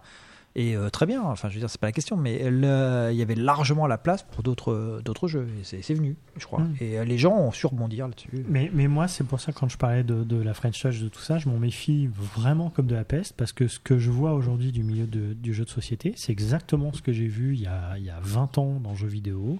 C'est un milieu qui est en train de se concentrer. Euh, des acteurs rachètent d'autres acteurs, puis ils rachètent d'autres acteurs, ça s'absorbe petit à petit. On voit des gros, gros vraiment euh, émerger de ce milieu-là. Il y a encore une constellation de petits, il y a des moyens, et à terme, euh, il va falloir faire des choix. Il va falloir faire des choix et juste se, regarder, se regarder le nombril et, se cendre des lauriers du, succès tous les jours, ça suffira plus à faire quelque chose qui va durer. C'est une erreur qu'on a commise dans le jeu vidéo et j'espère que les acteurs originaux et créatifs du jeu de société aujourd'hui vont pas commettre euh, à l'heure actuelle. Moi, je rebondis sur ce qu'a dit, euh, ce qu'a dit Claude juste avant, sur la notion de la politique de l'auteur, etc. Moi, il y a une promesse qui m'a surpris sur votre site. C'est la promesse de ne travailler qu'avec des auteurs de renommée internationale. Je crois que c'est la phrase. C'est pas une promesse, non. C'est euh, une réalité aujourd'hui. C'est pas, on n'est on n'est pas parti en se disant on travaille qu'avec des auteurs de renommée internationale. C'est là que je, c'est là que je voulais venir. D'où vient cette. euh, C'est, il se trouve que, euh, il se trouve que ça relève quelque part un peu d'une logique commerciale. Ce que disait Claude, pour revenir à ce que disait Claude avant, le, le- un jeu quand il y a un auteur, le nom d'un auteur dessus que tu connais, que le public a identifié, ils savent que cet auteur va faire un jeu plutôt de ce, style-là ou plutôt de ce style-là. Souvent, les auteurs ont des préférences voilà, personnelles qui les amènent à faire des jeux euh, plus, plus typés euh, d'une certaine façon. Par exemple, Bruno Feduti, on le taxe souvent de faire des jeux chaotiques, ce qui est assez vrai, moi j'adore. Mais euh, et, ce qui est- et pour moi, ce qui n'est pas du tout négatif dans un jeu, euh, bah, William Atia, tu sauras qu'il va faire des jeux plutôt. voilà, quand il va faire un gros jeu, il va faire un jeu plutôt cérébral, voilà, abouti, super réglé aux petits oignons et tout ce que tu veux. Voilà, donc c'est c'est pour ça, nous, ce qu'on veut, c'est c'est plutôt le message derrière ça, c'est plutôt de dire, on voudrait euh, aider les gens, les consommateurs, les acheteurs de nos jeux, à identifier clairement ce qu'ils vont acheter. Et euh, c'est-à-dire que quand on fait un jeu familial, on voudrait qu'ils comprennent qu'on fait un jeu familial. Et si un jour on fait un jeu hardcore gamer, on voudrait qu'ils comprennent qu'on fait un jeu hardcore gamer. Peut-être que le meilleur moyen, ce serait de créer des gammes. Tu vois. C'est en- on on n'est pas encore dans cette dans cet euh, aspect-là des questions, tu vois. C'est ce serait un peu prétentieux alors que ça fait 4 ans qu'on existe, qu'on a fait que 7 jeux entre guillemets, de dire alors on a une gamme pour joueurs, on a une gamme pour euh, famille, on a une gamme pour enfants, on a une gamme pour machin. On y viendra. J'espère, on y viendra, mais aujourd'hui ce serait c'est pas c'est pas le cas. You are now entering a world from which you will never return. Et donc, c'est quoi exactement un auteur de renommée internationale? C'est un auteur connu dans le monde entier. Non, mais le monde entier, ça- ça commence quand? C'est la région parisienne C'est pas On une met la question France de temps, entière? c'est une question d'espace la géographie. En Amérique du Sud? Oh, le cuistre. Euh, la région parisienne, c'est pas le monde entier. Le- Bah, le monde Vas-y, entier, qu'est-ce que t'en penses, Claude ça? C'est Déjà, plusieurs pays. Paris-Province, t'as deux pays.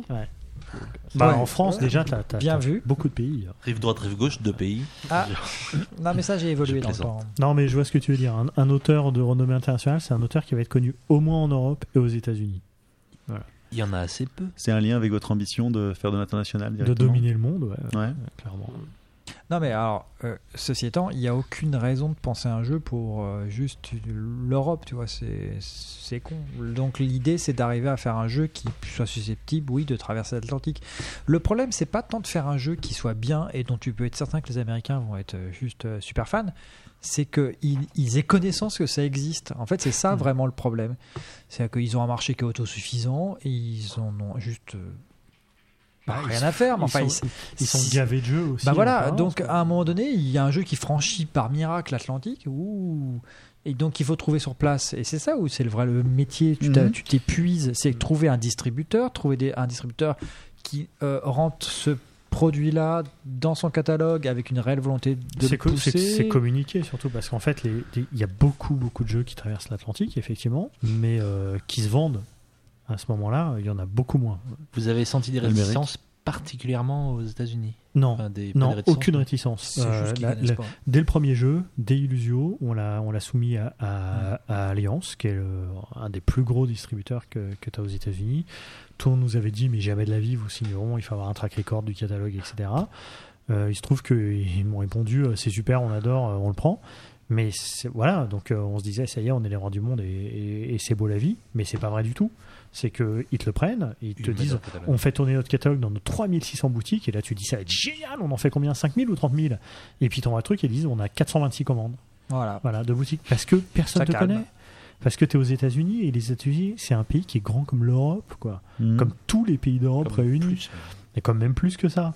Donc, euh, donc tu, tu t'arrives là-bas, t'es inconnu, t'as jamais fait un seul jeu, ton nom, bah, il parle à personne. Euh, en plus, c'est pas un jeu d'un auteur connu, en l'occurrence. Donc, bah, il y a des mecs qui se disent, ouais, la boîte, elle est jolie, on va en commander. Voilà, ça s'arrête là. Et je pense que si on avait fait une boîte moche, on en aurait eu 32.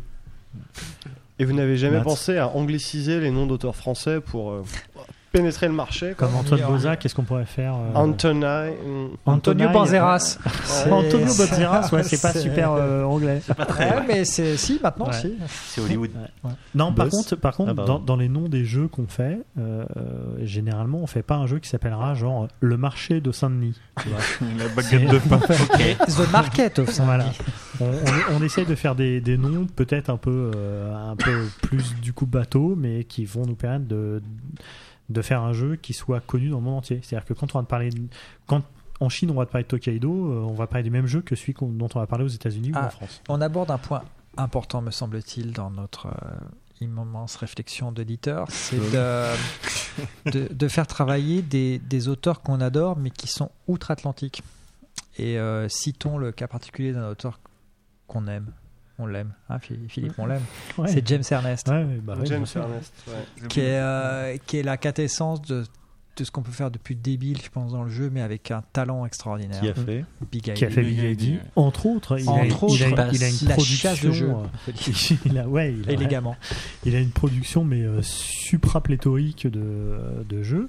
Alors il y a à boire et à manger hein, dans tout ce qu'il produit, mais euh, c'est un, c'est un, c'est un vrai exalté. C'est un fou complet de il adore ça il vit par ça pour ça Euh, c'est un type qui organise des journées Lego chez lui ou avec ses potes ils font des batailles de, de, de bateaux pirates Lego euh, sur la moquette enfin il est complètement barjot quoi c'est euh, et, et il crée il crée plein de jeux il a plein d'idées et comme tous ces espèces de génies ultra prolifiques au milieu de mille merdes t'as un joyau voilà t'as- mais il faut miner pour le trouver Et, et vous l'avez rencontré? Ouais, ouais, on l'a rencontré. Alors, pour la première fois, on l'a rencontré à la Gen Con cette D'accord. année. Euh, on avait toujours eu des, échanges par mail et on s'est rencontrés par hasard complètement. Je traversais la rue et il était devant moi et je l'ai vu. Il avait son t-shirt Cheap As Games et moi j'avais mon polo Funforge et je l'ai regardé. Je lui ai fait James. Il me dit Oh, how are you?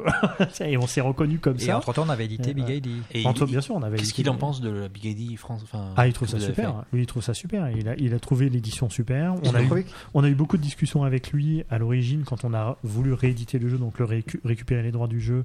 D'abord, savoir si les droits étaient disponibles. Ensuite, on a retravaillé le jeu parce que c'est pas le même jeu que celui qu'il avait édité il y a 11 ans. On a euh, grandement élagué les règles euh, qui étaient euh, d'un autre âge, on va dire, et puis pas forcément adaptées à un party game. Et euh, ça a été, ça s'est fait dans une, avec une facilité déconcertante. C'est quelqu'un qui est adorable, qui est suffisamment intelligent pour savoir à quel moment une discussion n'a plus lieu d'être. et, et en même temps qui a proposé des choses vraiment pertinentes et intéressantes. Et il nous a fait quand même confiance sur euh, le travail éditorial. Il a vu les jeux qu'on avait fait avant, même s'il n'y en avait pas beaucoup. Il faut savoir que bon, lui, c'est Cheap As Games, donc c'est quand même c'est des jeux faits à la photocopieuse et massicotés à la main, en gros. Donc en termes de, travail éditorial, et il se sentait pas de nous dire oui, mais je voudrais plutôt tel illustrateur ou machin. Il nous a fait quand même confiance. Et je lui ai présenté les premières ébauches du projet, il a trouvé ça super, et le produit fini, il a trouvé génial. Un des plus gros compli- un nous ait fait, c'est de dire quand même que le jeu était encore plus drôle en français Ouais, C'est- ouais, c'est vrai qu'il nous, a dit, il nous a dit, je me suis rendu compte avec le jeu en français que le jeu marchait mieux en français, grammaticalement parlant. Les cartes s'assemblent plus logiquement en français qu'en anglais. Il est francophone lui-même? Non, pas, du tout. Enfin, il a fait du français un peu quand il était à l'école, mais bon, vraiment, il sait dire genre. euh, Bonjour, mademoiselle. le Voulez-vous France. un café? Ouais. J'aime le France et le Versailles. Ouais, Voilà, en gros. A toujours Et, euh, faire. mais en fait, il a compris simplement que grammati- grammaticalement, l'enchaînement euh, sujet euh, qualificatif, bah, ça marchait mieux que l'inverse, tout, simple, tout simplement. Alors, Yes. moi j'ai une question. Si, si demain je, je, je vous vois sur un salon, enfin vous me connaissez pas, hein. imaginez que vous me connaissez pas, j'arrive avec euh, un proto, je vous le montre rapidos et vous trouvez que c'est une super idée. Mhm. Vous faites quoi? Vous me trouvez un prête-nom? Non, pas du tout. on va faire mieux que ça. Sûrement. On va prendre ton proto Attends, et on va l'éditer avec notre nom à nous. Mmh. Vous on va te le voler, Non, non, non, il n'y a pas de. Alors, Ça, d'abord, C'est imaginable ça? Alors très Ouais. honnêtement, tu viens sur un salon avec un proto. Déjà, on va être là. Oui, mais là, on n'a pas le temps.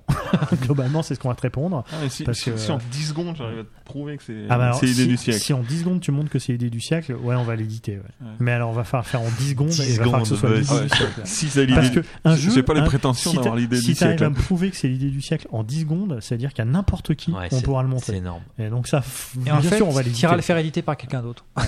Ouais, parce que si t'es pas complètement con, tu iras le présenter à Asmodée ou à- Voilà. Mais c'est la tradition du pitch euh, hollywoodienne. euh, c'est. euh, Non mais Ça, ils faut- ont le talent. soyons. euh, euh, Aujourd'hui, on a. euh, on, on- et on a de modestes moyens et on a en avance déjà euh, un certain nombre de jeux à Bah là, publier. on, on a deux ans de catalogue plein. Donc, à moins de faire un Quatre- super quatre jeu. jeux. Quatre jeux. En fait, on a. Alors non, parce que l'année prochaine, on va en sortir trois Ah, minimum. Ouais. Et ça va être le rythme qu'on va prendre maintenant. Versailles. Et donc, ça- attention. Et, euh, et euh, on a deux ans, euh, on a toujours deux ans de catalogue devant nous. C'est-à-dire que là, on- si un auteur nous approche avec un, un prototype, faut qu'il ait conscience que le temps de le travailler, etc., euh, il paraîtra peut-être que dans euh, quatre ans son jeu. Donc euh, les jeux qu'on a prévus pour les deux ans, c'est des jeux qu'on a déjà depuis au moins un an euh, dans, dans, dans les tuyaux. Là, par exemple, le, prochain jeu, il est quasiment prêt. Enfin, Il est quasiment fini de régler. Euh, on a déjà défini le thème. euh, moi, j'ai une vision très claire de graphiquement l'habillage, comment ce sera, les illustrations, etc. Maintenant, on sait qu'on va commencer le travail graphique dessus début décembre. Il sera produit, il sera fini, prêt à partir en production le 15 janvier et on va le présenter à Cannes. Voilà, en exclusivité pour le festival de Cannes. tu, peux en, tu peux en parler un peu ou- Non, pas pour le Non, moment. pas du tout. d'accord. Il peut, mais il va pas le faire. Ouais, ouais, évidemment, Ouais. c'est ça. Par rapport à votre positionnement, si jamais Uwe Rosenberg vient vous voir avec un jeu avec des centaines de cubes en bois et des cartes et un plateau et des plateaux individuels et d'autres cartes et d'autres cubes en bois, Le vrai problème, c'est s'il vient nous voir en nous disant je veux que ce soit l'illustrateur de Le Havre qui illustre le jeu. Là, ça sera impossible. Tu n'aimes pas non mais vous, pourriez, vous pourriez vous engager dans une aventure comme ça Mais ça vous paraît trop euh, Non, trop lourd Il y a rien de, y a ri- encore une fois, on s'interdit rien du tout. Il y C'est a un auteur de renommée internationale. Évidemment, mais bien sûr, mais mais je dirais qu'au-delà de l'auteur, évidemment, il y a le jeu. Il faut que le jeu soit intéressant. Et en l'occurrence, le prochain jeu qu'on va éditer, c'est un jeu qui à la base vient de quelqu'un qui est pas connu du tout, qui a été, euh, qui a travaillé en coédition avec quelqu'un qui est très connu. Au final, enfin en, co-création, pas en coédition, mais en co-création avec quelqu'un qui est très connu. Mais à la base, l'idée ne vient pas de cet auteur qui est très connu. Elle vient de de, de- quelqu'un qui est inconnu, mais qui a eu une vraie bonne idée. C'est facile de travailler avec des auteurs chevronnés qui ont, qui ont déjà travaillé avec d'autres éditeurs ou qui ont déjà sorti des jeux? Je pense que c'est pas une question que soit chevronné, c'est vraiment une question de caractère. Il y a des gens qui sont très durs, à- à- avec qui c'est- dur de communiquer parce qu'ils ont un caractère qui, qui est voilà, qui est comme ça. Ils ont des exigences particulières. Ils ont, mais je pense que qu'ils soient débutants ou chevronnés, ça change rien. Ça change pas grand chose en tout cas. Et il y a des gens euh, qui vont être extrêmement faciles d'accès tout le temps. Parce que parce qu'ils ont une réflexion différente sur le produit, sur la politique éditoriale, sur tout ça. Il y a des gens qui vont euh, dès le début euh, être des stars entre guillemets et avoir des doléances de, de stars. Et puis il y en a d'autres euh, bah, qui verront toujours que leurs produits et que le jeu qu'ils sont en train de créer. Et voilà, ça Ce que, ce que dit pas Philippe, c'est que, enfin, il, enfin, il y a un vrai travail d'éditeur. C'est-à-dire que l'idée, c'est pas l'auteur arrive, on va faire ci comme ça. Non, non, non, pas du tout. Enfin, il y a, moi, j'ai- j'y participe moins, mais il y, a, il y a toujours des discussions. hy- Et à un moment donné, il peut y avoir des discussions hyper serrées sur euh, ce que ça doit être et pourquoi. Et euh, euh, Philippe, là-dessus, il est super intransigeant. Il va pas lâcher. C'est ça le travail d'éditeur, c'est de de- d'expliquer à l'auteur. Bon, Bah, ça c'est bien, c'est le euh, devoir je de pense que ça c'est mieux. Euh, Pour, pour moi, c'est voilà. le devoir de l'éditeur. Même si on peut faire des erreurs, on en a certainement fait et on en refera encore, il y a une intime conviction qui te fait dire euh, voilà, moi je pense que ce projet il doit être formaté comme ça. Commercialement, il doit, correspondre, il doit répondre à telle, euh, à telle demande, à telle question. Et euh, un auteur, il peut, lui, il va toujours voir son projet à quelques rares exceptions près. Et, et même, euh, même les auteurs qui ont une, notion assez pointue du marché, ils l'ont pas forcément en temps réel et ils n'ont pas forcément celle qui correspond à leur éditeur, parce que tous les éditeurs vont, avoir des, partenaires différents, des politiques d'édition différentes, et, euh, et un auteur, il va toujours voir son projet. Il va voir son projet comme une œuvre d'art, ce qui est, totalement compréhensible. Nous, notre travail et notre devoir d'éditeur, c'est de faire comprendre à l'auteur que il y a toute cette partie-là à préserver, mais il faut la rentrer dans une cohérence euh, éditoriale et commerciale, et, Et- que, et, et que, ce- et que ça, et que ça fonctionne. Et rendons justice Chose. aux auteurs, qui est que les auteurs qui justement de renommée internationale sont des auteurs qui savent ce que c'est que produire un jeu et l'éditer. Donc Hmm. euh, ils ont aussi la compréhension de ce que l'éditeur peut ou doit faire et ce que ça coûte aussi. Et je pense souvent que c'est plus facile de travailler justement avec des gens qui l'ont déjà fait plusieurs fois parce qu'ils savent, ils ont, été- ils ont essuyé les plâtres sur leur premier projet et ils savent comment ça se passe et ce qu'on peut leur, ce qu'on peut leur opposer euh, par rapport à, à des, des auteurs plus débutants qui eux vont, vont avoir une réaction compréhensible mais un peu plus paranoïaque. On va se dire, euh, il faut absolument que je protège mon idée, on va me la voler. Il faut, moi, je veux absolument que le jeu il soit comme ça, comme ci, comme ça, etc. Ils ont encore une fois une vision d'artiste euh, respectable, hein, mais, euh, mais qui n'est pas, mais qui est pas complète dans le, dans le, la- le processus d'édition d'un jeu. Et c'est- ça, vous est Mm. déjà, ça vous est déjà arrivé que ça n'aboutisse pas? C'est-à-dire que voilà, il y a un moment, Non, on n'arrive pas à se mettre d'accord. Non, on a abandonné aucun projet. Et il y a un projet. Il y a un projet. Il y a C'est- un c'est le jeu de Claude, c'est ça Non, C'est non, le war- wargame. Ah, le coup en venir. Il y a un projet dont je ne parlerai pas brièvement parce que c'est c'est compliqué. Mais il y a un projet qu'on a absolument envie de faire depuis euh, depuis euh, deux ans. C'est un jeu qui a déjà été édité, qu'on veut récupérer, dont on veut faire au moins une version française, et c'est extrêmement compliqué. Et c'est pas faute d'y mettre beaucoup d'une autre. Je peux te dire que les gens en face sont spéciaux. Tu peux Euh, juste euh, nous dire allemand ou américain? C'est japonais. Japonais. Ah. Donc euh, c'est encore, encore, encore autre chose. Et, euh, et c'est c'est vraiment quelque chose qu'on aimerait faire. On est en train d'abandonner l'idée parce qu'on On on a a, bien compris. que, voilà, en gros, ils essaient de nous dire poliment que ce sera pas possible parce que, voilà, on sait pas pourquoi, mais bon. voilà. C'est pas Et, possible. euh, et c'est pas grave, il y en a plein d'autres des projets. C'est le seul projet sur lequel. Ah, mais euh, ça c'est triste. Ouais, moi ça, me- ça me déçoit personnellement si on n'aboutit pas parce que c'est quelque chose qui me tenait à cœur, mais c'est le seul projet pour lequel a priori on n'aboutira pas et, et franchement c'est c'est pas Parce faute que- de dire parce qu'il faut bien dire que si on, si on décide d'éditer un jeu qui a déjà été, enfin d'éditer en France un jeu qui a déjà été édité, c'est parce qu'on l'a joué qu'on était mort de rire quand même, globalement. Ouais, bah, comme Win typiquement Voilà. ou quoi. C'est vraiment le, le- la fulgurance, c'est-à-dire que si on est mort de rire en jouant à un jeu de part- un party game, on a On le envie, fait. de, les- On a envie Ouais. de le faire. Mais, Plagier, plagier, vous verrez s'ils osent vous faire un procès. Quoi. Ouais, mais on, est- on respecte les auteurs. C'est justement ça parce que euh, moi j'ai remarqué que vos deux traductions à ce jeu c'est deux parties game. Bullwin et, Ouais, euh, ouais. Ouais, et C'est- Donc c'est également un party game japonais? Party game. Je sais pas si c'est un party game. Non. C'est un jeu qui est court. C'est un jeu déconnant court. Nous, ça nous a fait marrer, mais je pense pas que ça ait vocation à être un party game Non, à la base. c'est pas un party game. Mais cherchez pas à deviner, on vous dira pas, même C'est si vous c'est vous, non, qui, vous qui traduisez euh, les party games euh, Tout ce qui est japonais, c'est en, moi. en américain ou en, en français? Tra- euh, C'est-à-dire, tu- Woodwin, il y a- alors ça a été plus, trad, ça a été plus que de la traduction, Si. de traduction. hein. Ça a été de l'adaptation complète. On a jeté plein de cartes qui étaient, euh, qui étaient vraiment des, de- Ouais. des personnalités inconnues en France. Genre de baseball, de football américain. Ouais, ouais. et on, on- on a voilà, on a juste gardé le principe. On a conservé des cartes qui étaient universelles et on a refait toutes les autres. Ça, ils savent plus quoi nous dire. on est, on Fallait est- pas le dire. Non.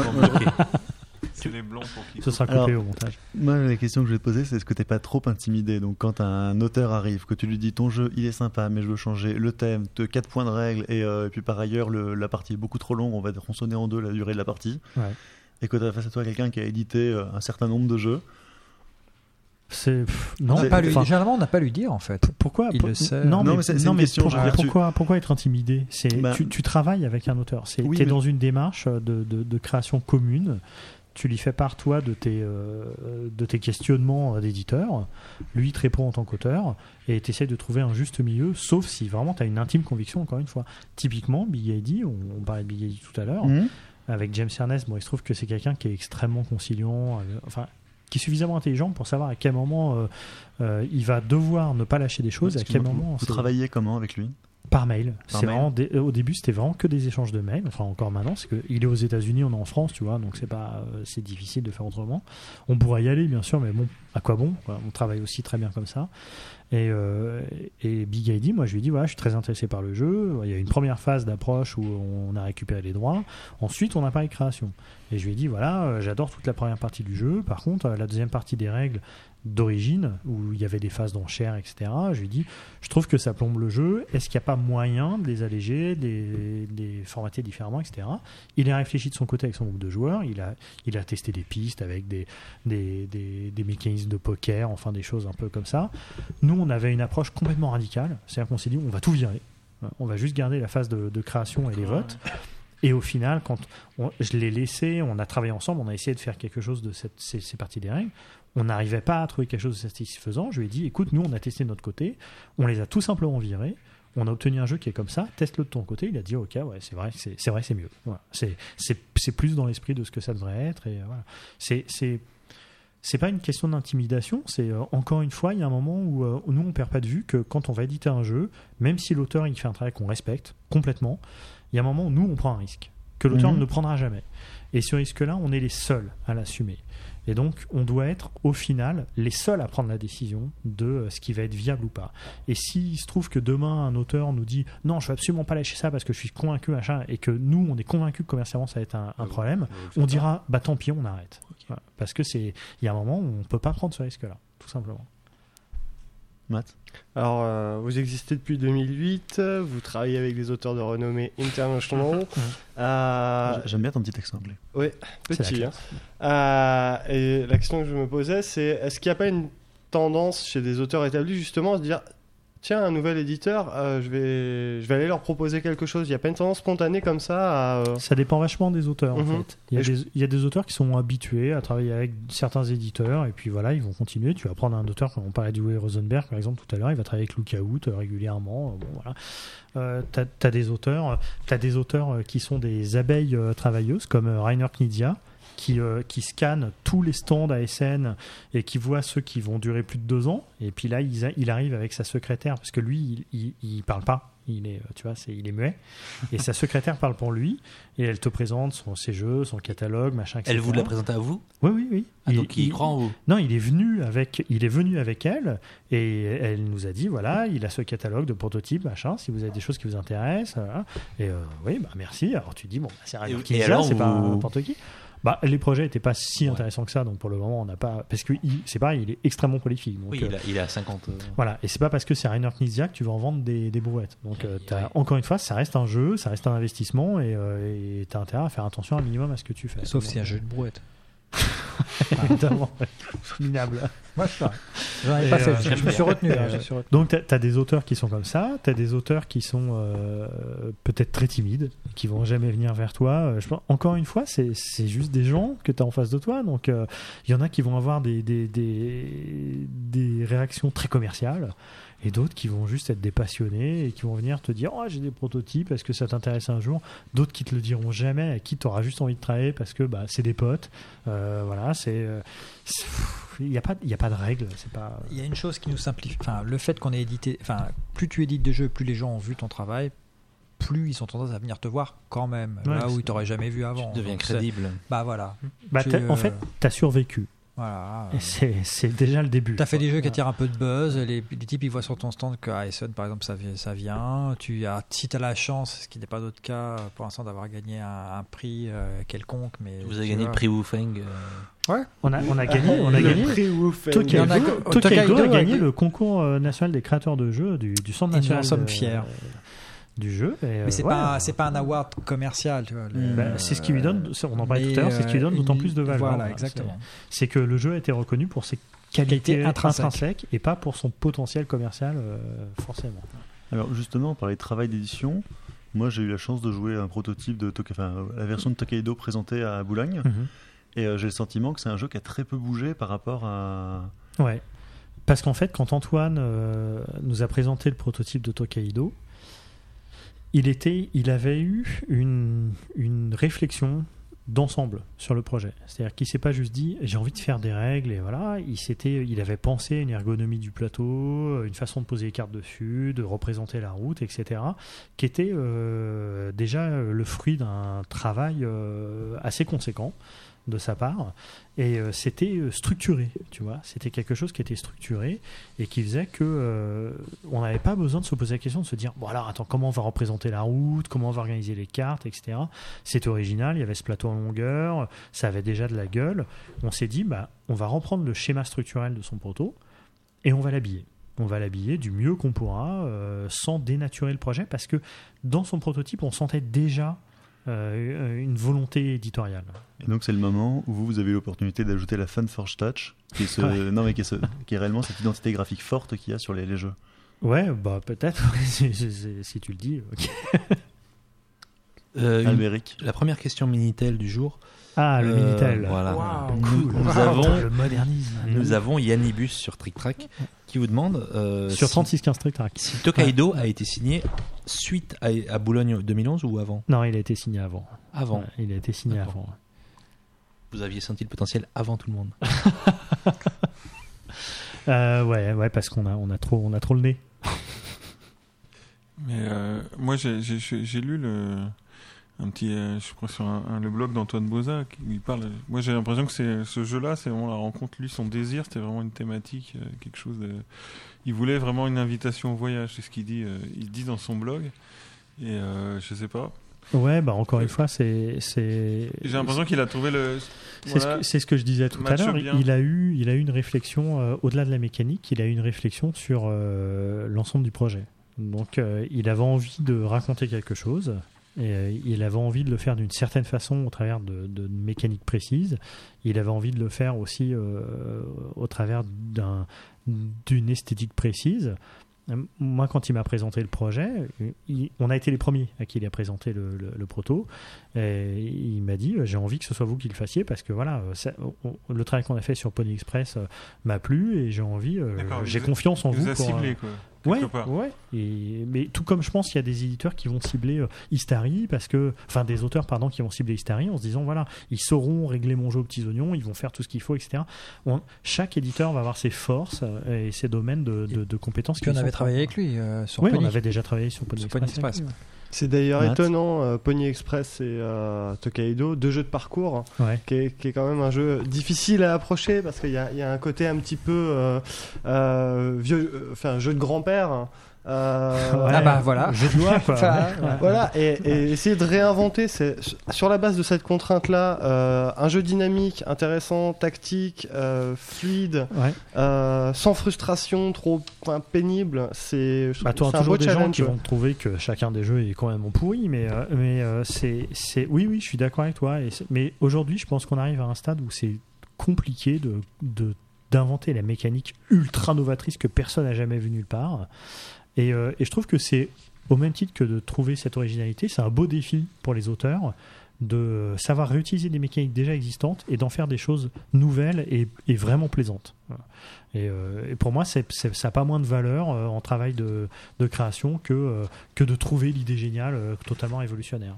10 secondes, en 10 secondes. Pardon En 10 secondes, mon proto en 10 secondes. hein, En 10 secondes, je te la trouve.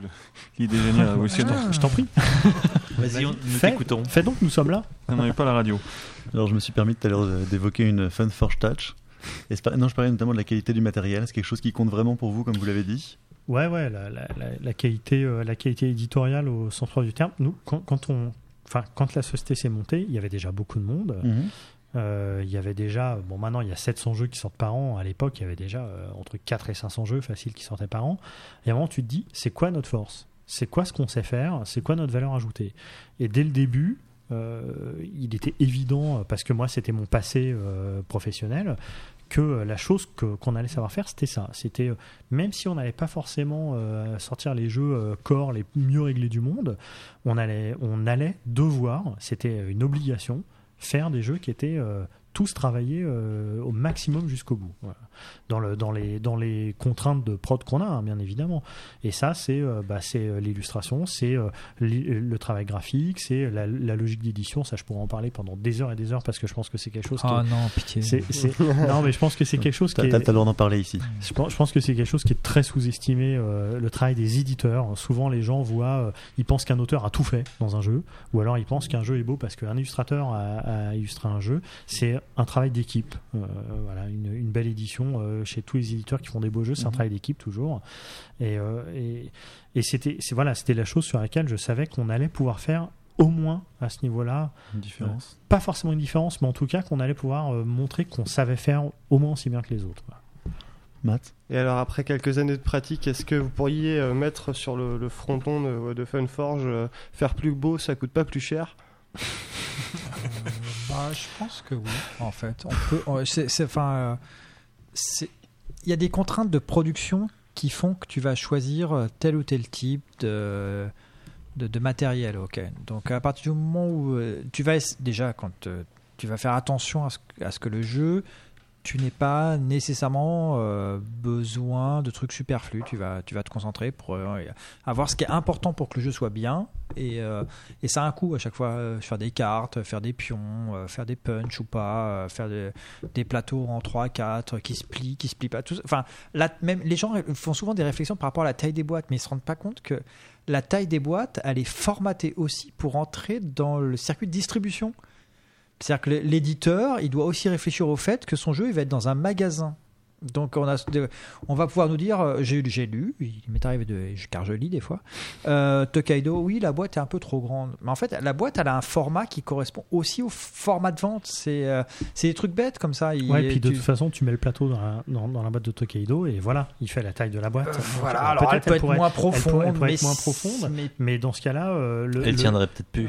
Bah, non, surtout, mais les- c'est c'est que c'est que tu vas avoir une boîte de ce format-là et puis tu vas, toi, elle va te coûter le même prix à produire qu'une boîte deux fois plus épaisse. Par contre, tu vas devoir la vendre euh, une fois et demie moins cher parce que les jeux de ce format-là, et tu vois, c'est des des logiques de prix. c'est des ouais. logiques de distribution Mais qui font. on On, fait pas déjà, ça pour ouais. s'amuser, tu vois. On, Voilà. on, on se dit pas, tiens, on va faire chier les gens, on va faire, des, boîtes, super grosses, grosses, ça, ça va bien rien. les emmerder dans leur Ou des, ou des bibliothèque. boîtes cubiques, c'est ça Ouais. Euh, Ou des boîtes cubiques. Non, typiquement, euh, tu vois, tu parles de boîtes cubiques. Quand on a sorti Tokaido, euh, Illusio, en boîte cubique au début, ça nous a coûté un bras. On s'est dit, on va faire une boîte cubique avec une cale euh, custom, machin, etc. On l'a présenté aux distributeurs américains, ils nous ont dit, c'est mortel, mais alors on va vous dire tout de suite, si on vend cette boîte-là, on va la vendre moins cher que si on vend une boîte format Citadel. Parce que ça rentre pas dans les linéaires de nos, de nos boutiques. Donc on va vous les acheter, mais moins cher, on va la vendre moins cher. Donc nous, elle nous coûtait deux fois plus cher à produire et on la vendait une fois et demie moins cher. Donc il y a un moment, tu fais pas les choses par choix. Les standards. Tu fais les choses parce que ça doit rentrer dans un standard de distributeur. Voilà, c'est... Et t'en as qui ont été établis, les grosses boîtes, elles ont été établies. Voilà, Cosmos a établi 40, que les boîtes euh. faisaient ces tailles-là, et c'est comme ça.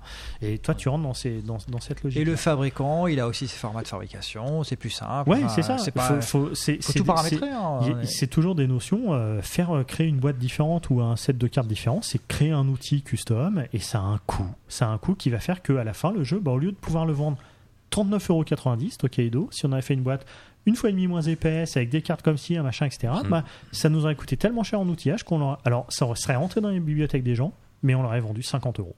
Et les gens nous auraient dit c'est trop cher. Ouais. Et il y a eu un article très intéressant pour faire un aparté là-dessus, euh, il y a quelques temps sur Board Game News, à l'époque où ça existait encore, qui s'appelait Publishers Can't Win. Mm. C'était où il expliquait à juste titre que les joueurs n'étaient jamais contents. De, de ce qu'ils avaient et qu'en gros s'ils avaient des pions en bois ils les voudraient en métal s'ils étaient en métal ils les voudraient en plastique s'ils voulaient en plastique ils les voudraient en carton et s'ils étaient en carton ils les voudraient en, en- en bois voilà que en gros il y, y a toujours une bonne raison pour vouloir autre chose que ce qu'il y a dans la boîte mais on conçoit les choses d'une façon pas. euh, Il y a un moment, il faut aussi imaginer que l'éditeur, il a testé ses jeux, il s'est posé des questions, et que dans Tokaido, si on a fait un thermo, c'est parce que ça avait une raison d'être, le thermo. euh, que si les pions de score ils sont tout petits, c'est vrai qu'ils sont tout petits les pions dans Tokaido, mais place les 5 pions sur, euh, sur le même espace de, scoring dans Tokaido, et tu vas comprendre pourquoi ils, ils font cette taille-là. Il y a un moment, si on avait fait des pions une fois et demi plus gros, le plateau il faisait une fois et demi plus de taille, il faisait 1m40, Donc tu devais jouer uniquement à la campagne dans ta maison de campagne sur ta table en chaîne euh, massif avec une boîte qui faisait 75 cm de côté. Enfin, tu. Voilà, Ou bien tu avais un, parcours de scoring qui faisait le tour du plateau, ce qui implique que tu as deux fois plus de chances que quelqu'un le balaye du revers de la main. Tout ça, c'est euh, c'est du travail. Enfin, c'est du travail. C'est du travail invisible quoi, pour, Voilà. le, pour le joueur. Ouais, quoi. ouais. C'est évidemment du travail invisible pour le joueur, mais c'est pour ça qu'un jeu, pour pouvoir le juger correctement, que ce soit en termes de mécanique ou de matériel ou de tout ça, il faut le jouer. Il faut le jouer pas une seule fois. Et je pense que ça, c'est une maladie grave dont, dont souffrent tous les jeux aujourd'hui. C'est que ils sont, c'est un débat récurrent. hein. La différence entre jouer et tester un Tester, jeu. on parle de ils sont tester. testés. Voilà. J'ai testé ce jeu, j'ai fait deux parties, je l'ai jeté. Voilà. On peut jeter, mais je l'ai mis de côté. Tu- Je veux tester un autre. Ouais, voilà. J'aimerais rebondir sur un truc que tu disais tout à l'heure. Tu disais que le, ça coûtait pas plus cher entre guillemets de faire ça.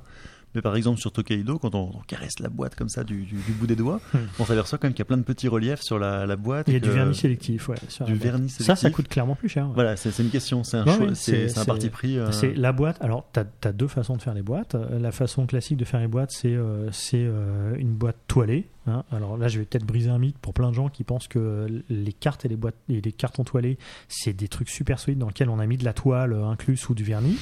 En fait, c'est du papier embouti par une machine. Ils appuient, ça fait. Donc voilà, c'est écrasé par une machine et ça fait un truc finalement moins solide que, euh, que du non toilé, mais voilà, ça donne l'impression que c'est trop de la balle et que c'est super toilé.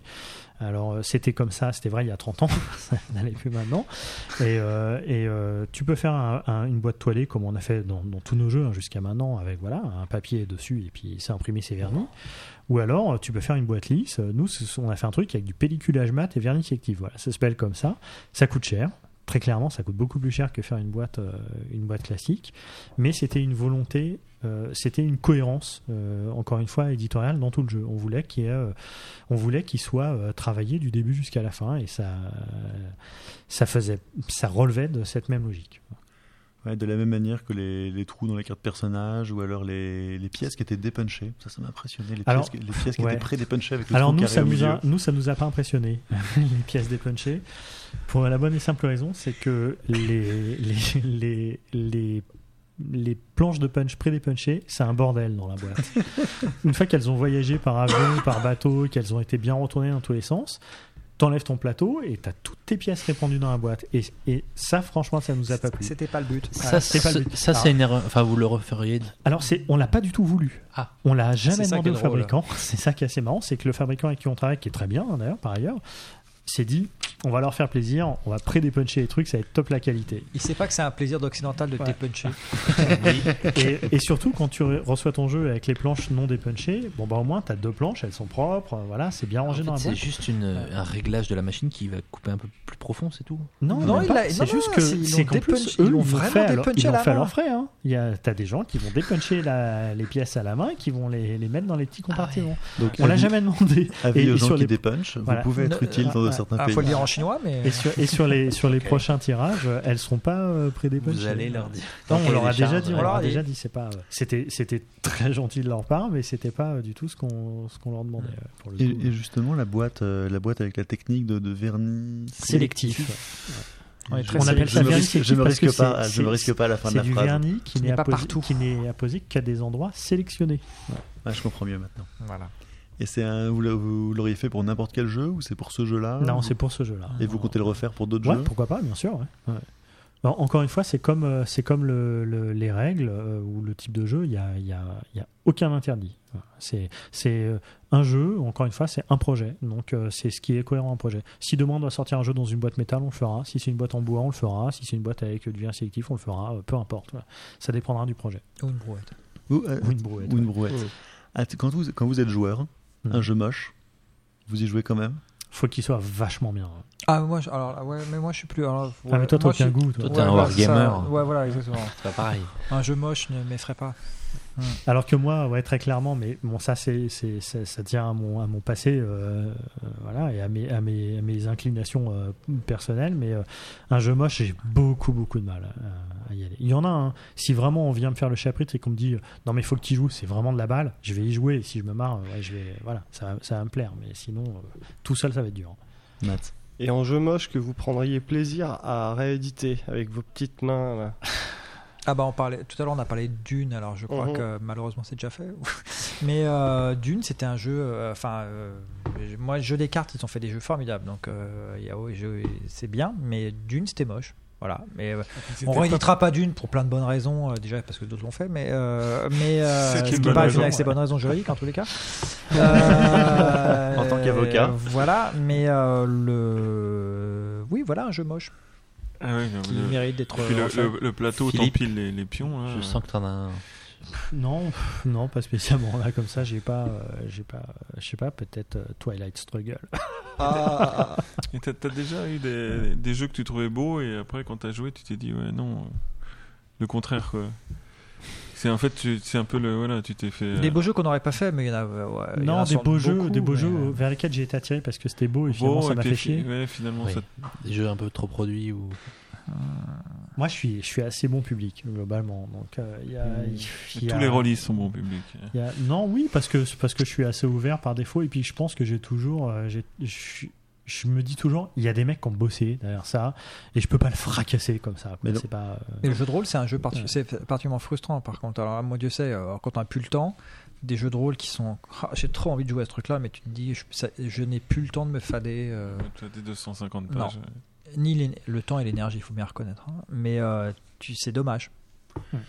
Donc, dans tous les cas, toi, Philippe, tu préfères un, un bon, un mauvais jeu, mais avec des jolies images, que euh, un jeu en noir et blanc, mais euh, Non, parce que tu vois, typiquement, Big ID, la première fois que j'ai joué, c'était moche. C'était l'édition de version- Chipas. parce que la version US, elle est, elle, elle est sèche.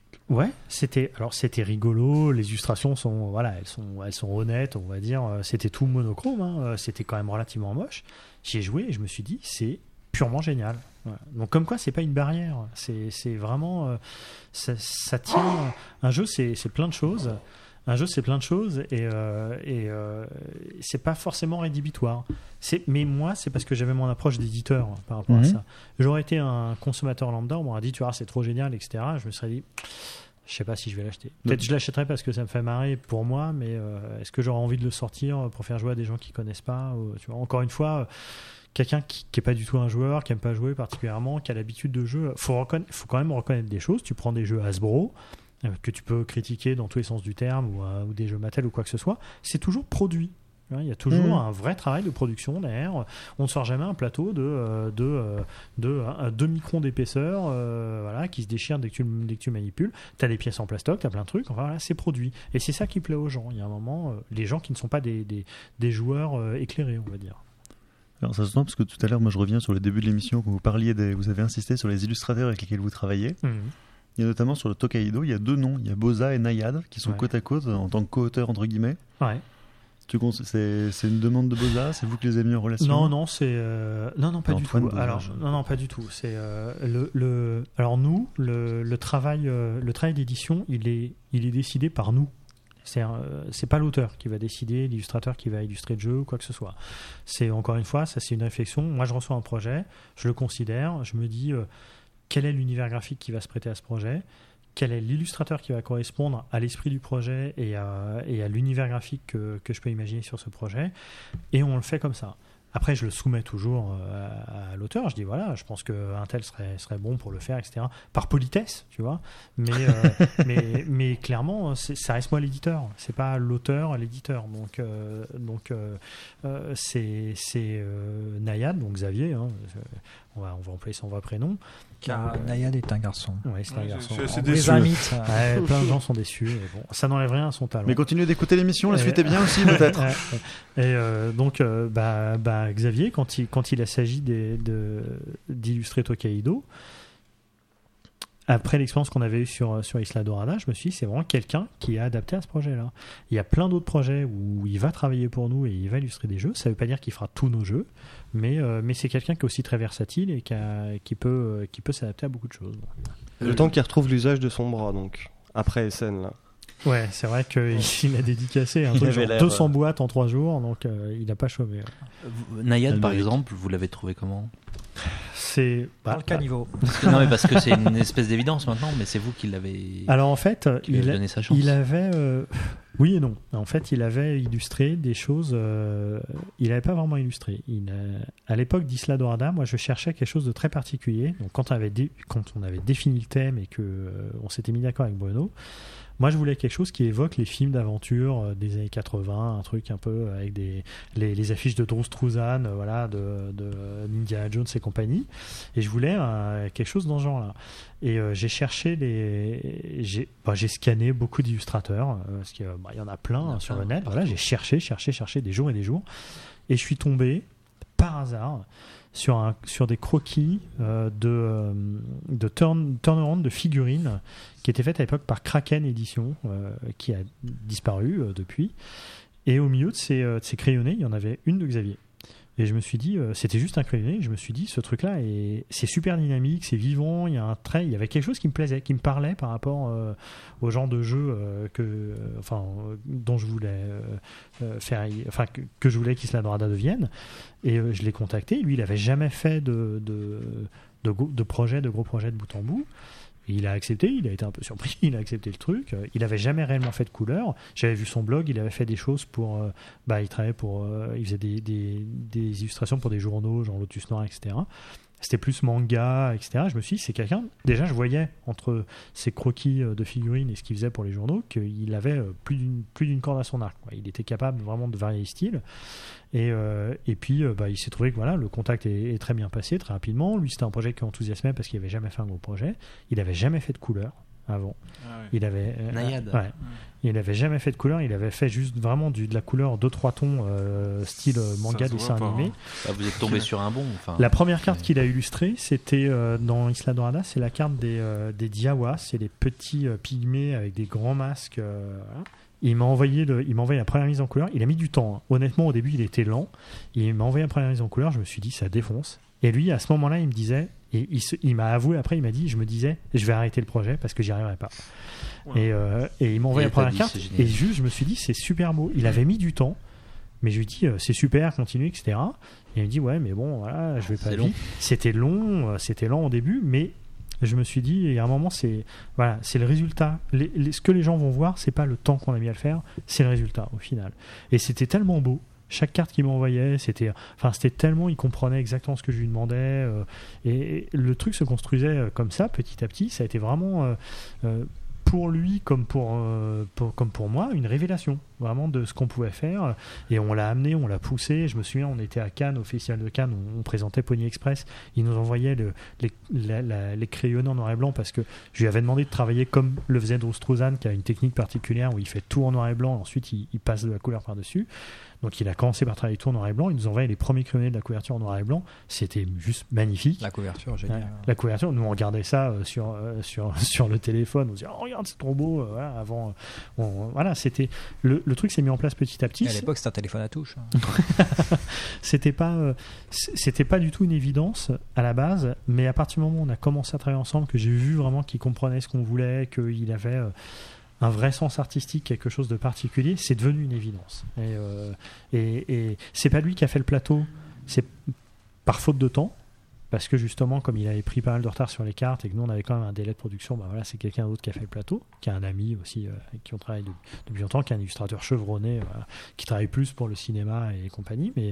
Mais, euh, c'était évident que, que Xavier, donc Nayad, c'était quelqu'un avec qui, euh, enfin, avec qui il allait falloir compter après. C'est quelqu'un de talentueux qui demandait juste à être, euh, à, qui on donne sa chance et à qui on laisse à qui on laisse le temps de s'exprimer. Et je pense que c'est souvent le problème aussi dans l'édition, c'est qu'il y a des contraintes fortes de production, c'est normal. Et souvent, les illustrateurs, bah, on, les, on va les prendre à la fin. On va dire, voilà, tu as deux mois pour le faire. Enfin, encore deux mois, c'est du luxe.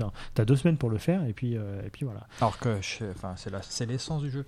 Je vois l'illustration de, Big ID que j'adore aussi. euh, un espèce de design années 50, bizarroïde. euh, je sais pas, ça colle tellement bien avec les idées d'inventeurs fous, euh, un concours entre le concours l'épine et euh, le plaisir de la ménagère des années 50 que ça va totalement À, bien à- avec. la décharge de Claude, pour pas qu'il passe pour un gros prétentieux, lui, il n'est pas du tout impliqué dans le processus créatif à ce Ah niveau-là. du c'est pour ça qu'il. Moi, je suis admiratif à chaque fois parce que je trouve qu'il y a, il y a un- enfin, je sais pas, le, le- dénicher le- le- l'illustrateur spécifique, pas forcément du, milieu, faut bien le reconnaître, euh, et le faire travailler sur un projet de jeu, bah, ils sont souvent contents en plus, ça les change de ce qu'ils font habituellement. Donc, euh, Bah, bah, sur, sur Big Eddy, très clairement, Stéphane Boutin, l'illustrateur de Big Eddy, c'est quelqu'un qui, lui, euh, travaille beaucoup. C'est un, un freelance qui travaille beaucoup dans le jeu vidéo, notamment.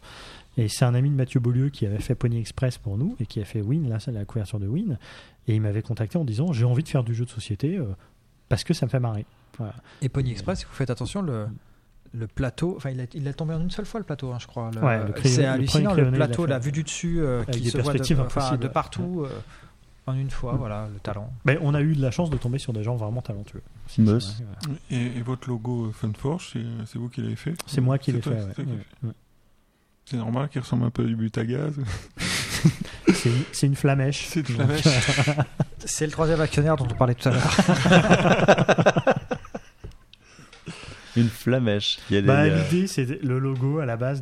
L'idée sous-jacente, c'est que le, les lettrages sont une enclume et, euh, et c'est, euh, tu vois, l'espèce d'étincelle ou la flamme qui pourrait partir de l'enclume. C'est pour ça qu'il est incrusté dans, le, dans le lettrage. Et on a des badges aïe avec le logo de la flamme. Voilà. euh, Je brûle des jeux. Je brûle des jeux. C'est notre. En fait, c'était I Love Games, mais avec le logo à la place du cœur. Je Et brûle des coup, jeux. Les gens nous ont dit Ah, vous brûlez des jeux Bon, donc ça fait maintenant 4 ans que vous brûlez des jeux. Ouais, ouais. Et alors, c'est quoi pour l'instant le bilan de, de 4 ans de brûlage de jeux? Bah, ça dépend dans- de quel domaine tu parles. Alors, vas-y.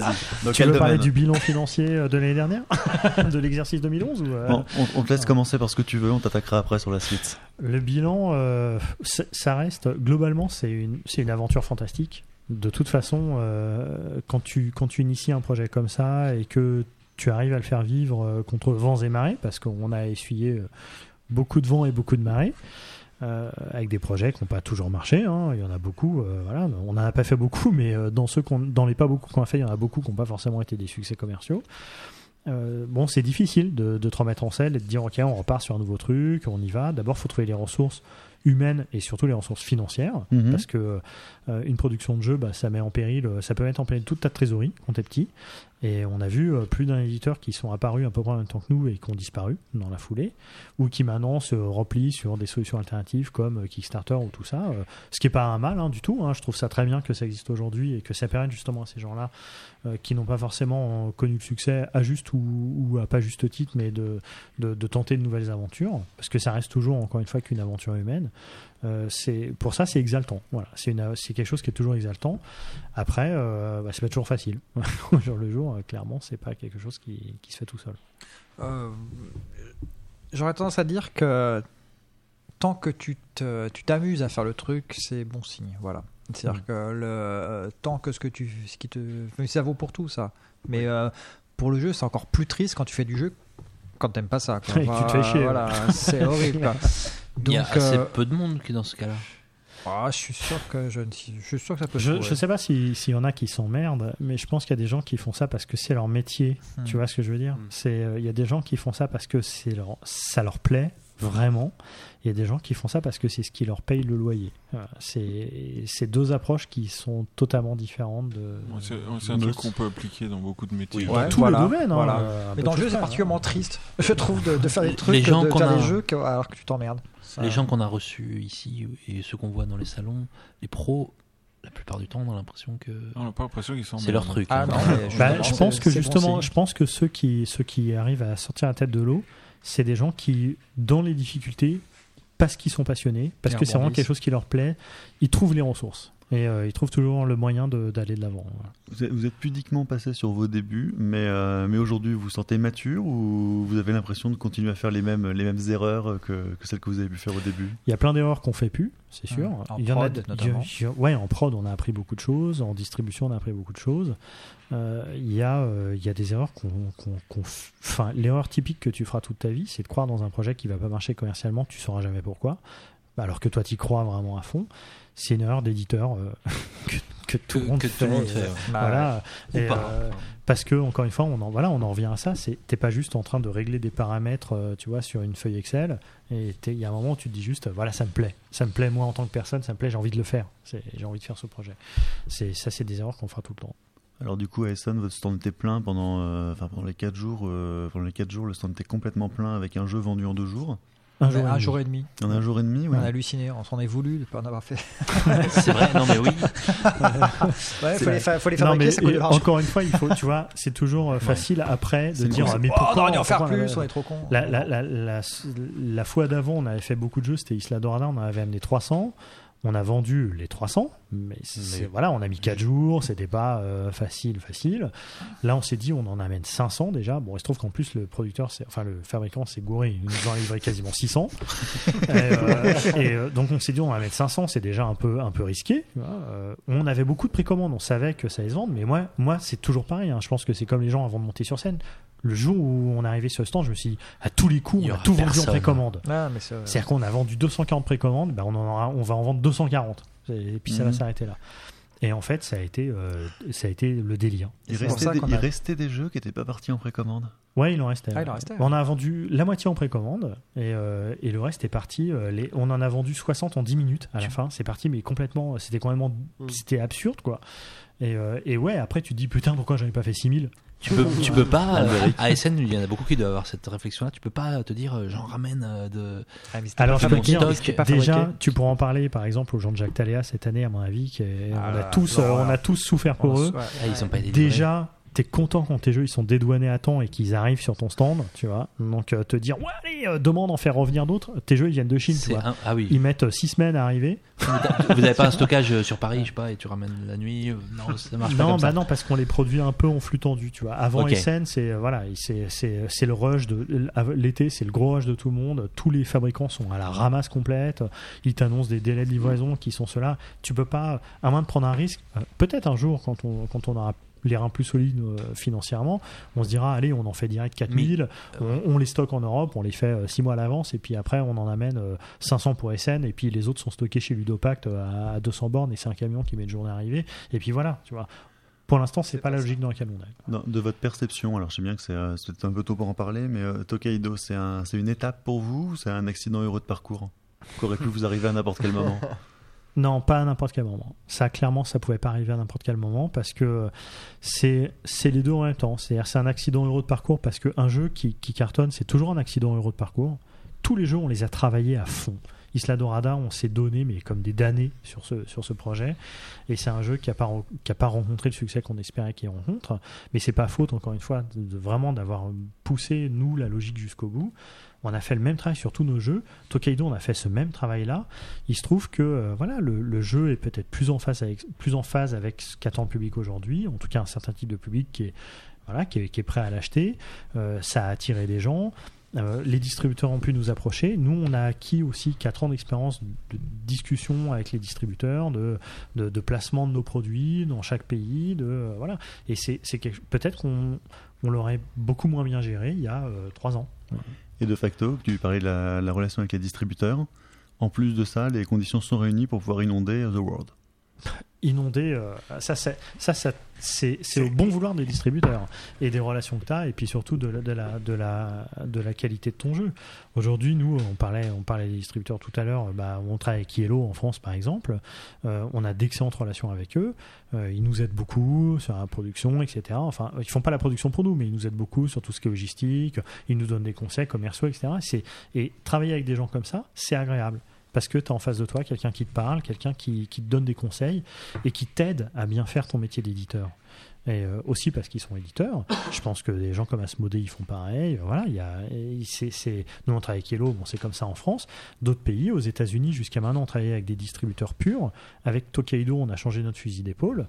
On travaille maintenant avec un, un studio aux États-Unis qui est en fait l'émanation d'un distributeur, donc c'est un gros gros truc, et euh, ils deviennent notre agent là-bas, parce qu'on a compris aussi aujourd'hui que euh, pour les États-Unis, si tu voulais le, le- attaquer ce marché correctement, il fallait être là-bas. Voilà, Mhm. il fallait être sur place. Et nous, on ne l'est pas. On n'est pas sur place. Donc il fallait qu'on ait quelqu'un là-bas qui, le, euh, qui puisse prendre le relais pour nous et qui, euh, qui, qui puisse promou- promouvoir nos produits euh, correctement. Et c'est une logique que tu dois répliquer dans tous les pays. Le commerce, c'est important dans un jeu. Il n'y a pas que l'idée. Il Ouais, faut, bien sûr. euh, c'est le commerce qui. Et puis, je dirais que c'est encore une fois, on parlait du travail d'édition, c'est un devoir de l'éditeur vis-à-vis de son auteur, de tous les gens qui ont travaillé sur un jeu, de faire en sorte que le jeu, il marche. Euh, c'est un truc que tu dois avoir en tête. Ça veut pas dire qu'il va y arriver tout le temps, mais tu as un auteur qui t'a fait confiance, il t'a amené ton jeu, euh, il te l'a mis dans les mains et, pas dans les mains d'un autre. Euh, tu as un illustrateur qui a travaillé pour toi, euh, qui voilà, tu as, plein de gens qui ont travaillé pour ce, pour ce projet-là.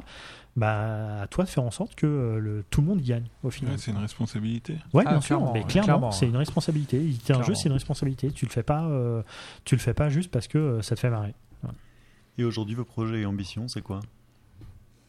Tu noteras la question vague et floue. Ouais, Ah, déjà Tokaido, que ça cartonne. c'est c'est- c'est tr- c'est très large parce que nous, on est une structure un peu bicéphale. En plus, il y a Funforge et il y a Funforge Digital d'un autre côté qui, est destiné à faire des jeux vidéo. Et, euh, euh, notre ambition à terme, c'est de réussir à, à faire, euh, à, faire, aboutir les deux. Voilà, c'est à créer des nouveaux projets dans les deux branches et à les faire aboutir. On n'a pas, on n'a pas vocation à, à- à rule the world, tu vois, mais, euh, mais on a, on- nous, ce qu'on veut, c'est faire vivre tous ces projets-là. Mathieu? Oui, justement, Funforge Digital, on n'en a pas beaucoup parlé, alors que c'est quelque chose que vous mettez assez en avant. euh, voilà, si Ouais. on... C'est c'est une structure, euh, c'est une structure euh, sœur jumelle de Funforge, on va dire. C'est c'est deux sociétés qui sont séparées, mais qui opèrent euh, de la même façon et avec, euh, on va dire, globalement les mêmes acteurs. Ça, c'est parce que c'est euh, notre passé de, de, de créateur de, jeux vidéo et que c'est le métier qu'on connaît. On, s'est dit que on voit, nous on est persuadé depuis le début que l'évolution de tout le matériel, les tablettes, les téléphones, etc., c'est très complémentaire avec le jeu de société. On- beaucoup d'éditeurs aujourd'hui dans le domaine du jeu de société font faire leurs jeux parce que bah, c'est pas leur savoir-faire tout simplement. Euh, ils savent pas le faire donc euh, ils ont des sous-traitants qui travaillent pour eux ou des gens qui les approchent, qui le développent pour eux euh, gratuitement contre du revenu sharing sur les sur les ventes et ce genre de choses. Nous on s'est dit simplement on sait faire les deux donc enfin maintenant on sait faire les deux donc pourquoi se priver de faire les deux? Aujourd'hui on a juste fait Isla Dorada qui est un jeu qui a rien à voir avec le jeu de société. On a juste réutilisé l'univers pour en faire un jeu point and click très très casual, euh, vraiment euh, euh, très très très grand public, qui est sorti sur PC Mac. Là, on va le sortir sur sur iPad et sur iPhone, enfin sur tablette et parce qu'il y a iPad, Android et et, iPhone, enfin en gros Android et iOS. On est en train de finir Big ID qui va sortir aussi sur Facebook, iOS et Android, qui va fonctionner en cross-platform sur toutes ces plateformes-là. Donc tu pourras jouer toi sur Facebook avec ton pote qui joue sur son iPhone et l'autre qui joue sur sa tablette Android à la même partie. Euh, on travaille sur des, on travaille soit sur des adaptations de nos jeux de société en jeux vidéo, soit sur des créations originales aussi pour faire du jeu vidéo, qui ne sont pas des adaptations forcément des jeux de société. Et euh, c'est ces deux structures qui travaillent de concert, qui ont la même marque, qui travaillent de concert, mais qui euh, n'ont pas d'obligation l'une envers l'autre, tu vois, autre que euh, est-ce que ça a un intérêt de faire un dérivé de cette plateforme sur cette plateforme? Si on fait demain un jeu de société qui a aucun intérêt à être dérivé en jeu vidéo, on le fera pas.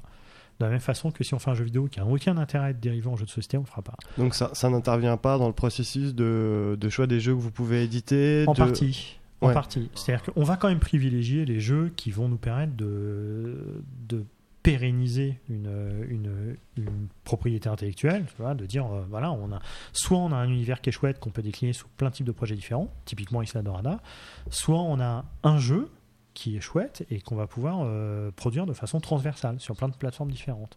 Maintenant, s'il y a un jeu euh, qui ne fonctionne qu'en jeu de cartes et qui a aucun sens autrement qu'en jeu de cartes, mais qu'on trouve génial, on le fera quand même. C'est pas, c'est pas une obligation, c'est pas une condition sine qua non. Mais- The, the Big Idea, The Big Idea sur Twitter, ça, ça coupe un peu la chic quand Sur même. Twitter, il n'y a pas grand chose qui peut marcher. Ouais, ouais, ça, euh, ça- c'est un peu court, 100 ca- c'est 140 mots, c'est ça Non, 140 Ouais. caractères. Ouais, c'est un ouais. Peut-être c'est chaud. ouais. Contrario, un truc comme ça. Ouais. Mais bon. Cela dit, euh, dans Big ID, euh, l'application digitale, t'es limité à 500 caractères. hein. Mais bon, ça suffit largement parce que finalement, euh, quand il s'agit de taper du texte, euh, bah, les gens en trois mots, ils préfèrent. Et vous pouvez euh, développer un jeu vidéo pour une autre, euh, un autre éditeur? On peut. Ouais. Vous l'avez pas peut. fait? On l'a- on l'a pas fait pour le moment, mais on, on peut. On a les ressources pour, pour faire ça. On pourrait. C'est pas notre vocation première de faire de la presta euh, pour, pour d'autres éditeurs, mais pourquoi pas. Et euh, entre Funforge et Funforge Digital, les deux entités, y- enfin, elles fonctionnent toutes les deux aussi bien. Il y en a une qui C'est totalement différent. totalement différente. C'est deux marchés totalement différents. C'est pas les mêmes budgets. C'est pas les mêmes budgets. C'est pour ça que les structures sont séparées. C'est des capitalisations d'entreprises qui sont totalement différentes euh, entre les deux. C'est des risques qui sont aussi C'est totalement beaucoup différents. plus gros euh, digital. Financièrement parlant, financièrement. financièrement parlant, l'investissement initial est beaucoup plus gros. C'est c'est dix fois plus gros que Funforge. D'accord. Très clairement. ouais. Alors- Et ça, c'est l'investissement initial. Euh, Alors, avant de conclure cette émission, il nous reste deux choses à faire. Je vais passer la parole à Albéric qui va partir à la chasse au scoop, sa spécialité. Il y a Buzz qui a la question qui tue et Mathieu va conclure. Euh, chasse au scoop. euh, bon, le jeu japonais, vous allez pas nous le, nous le lâcher. Non. Euh, Infarct, vous allez le faire. Non, euh, non, non, on n'y a même pas pensé en fait. C'est vrai C'est Putain, vrai. merde. bah non, il n'y a pas besoin en fait. Ouais, parce que. Non. Ouais, c'est un jeu, tu peux y jouer comme ça. Ouais, mais bon, il n'est pas, pas très, très connu. Mais sinon, tu- tu- vous pouvez nous dire quelque chose sur un de vos prochains jeux ou comme ça, un petit indice, peut-être un nom d'auteur ou Prochain Essen. ou alors ou, ou- ah, le Ouais, pitch, je tu peux, vois, tu je peux te dire tu que fais un sur le pitch prochain je peux, SN. je peux te dire que le prochain jeu qui sortira à SN Mhm. sera un jeu de Bruno Catala et Ludovic Maublanc. D'accord. Des illustres inconnus euh, à l'international. Merci. Ah, c'est déjà pas mal. Beau scoop. Donc moi j'ai la question qui tue. Ah, c'est pour conclure. Ça va Ah, être ça du a sexe. marché. Ouais. Je, peux, je peux vous dire, vos prédécesseurs, ils se sont pas marrés hein, après euh, les, les- les deux escoffiers. Et, euh, je- J'ai toujours pas de jingle parce que je voulais faire un jingle, la question qui tue, machin. Mais alors elle est vraiment pour tous les deux. Matt, tu vas faire un jingle? Bah, jingle La du pauvre. hein. Ah, merci, merci. Ça m'enlève une épine du pied. Elle, elle est, elle est vraiment collective, hein, c'est- c'est à tous les deux que je la pose. C'est lequel de vous deux est le meilleur au couchon qui rit? On n'a jamais joué ensemble au cochon qui rit. Oh, l'esquive Oh, Ah, l'esquive ah, mon Dieu, c'est ce qui est dans C'est le vrai, TGV hein. quand t'es revenu, non, Non, pas- c'était c'était pas pas avec avec moi, lui. c'était avec Fred Veil. Mais euh, il, il- Tu penses Je pense que toi c'est moi. hein. Ouais. Ouais. Ouais. j'ai- pense il que- est beaucoup plus cochon que moi. Ouais, Et je ris plus aussi. ouais c'est vrai aussi. De qualité essentielle. Alors, ben, on vous remercie, hein, tout d'abord, hein, Claude et Philippe de Funforge, euh, d'avoir risqué vos vies pour venir nous parler de votre hobby, qui est aussi euh, votre métier. Et euh, vous pourrez retrouver l'émission sur euh, le Facebook de la Radio des Jeux, GN et Jeux, le site de la Radio des Jeux. Cette émission, comme toutes les autres d'ailleurs, on vous souhaite plein de bonnes choses pour la suite, à vous comme à ceux qui jouent à vos jeux. Le mois prochain, notre invité, c'est Cyril. Ah, c'est. Noël, c'est Ouais. Noël, hein, c'est le parrain. C'est l'émission spéciale Noël, donc on invite euh, le parrain, notre parrain. J'espère qu'il viendra avec plein de cadeaux. Voilà, donc c'est l'émission spéciale Noël. Ah, par contre, il vient. Alors attends, il, il vient pas avec des rennes, il vient avec des fourmis, c'est ça Ouais, il y aura des insectes dedans. Et, euh, et on vous remercie encore une fois, Claude et Philippe. euh, Bah, mais- Merci à vous. Ah, attendez, ça sonne à la porte là. Philippe Je sais où tu te caches Viens ici que je te bute, enculé Ta gueule Viens ici, sale enculé Salaud Ils te connaissent bien. Et vous pouvez nous écrire à la radio des jeux à gmail.com comme toujours.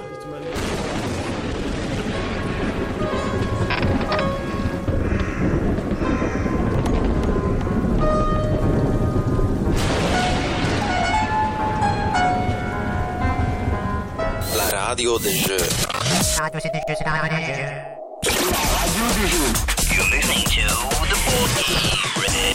Ok, Bah, j'écoute la radio des. Et toi, qu'est-ce que t'écoutes J'adore le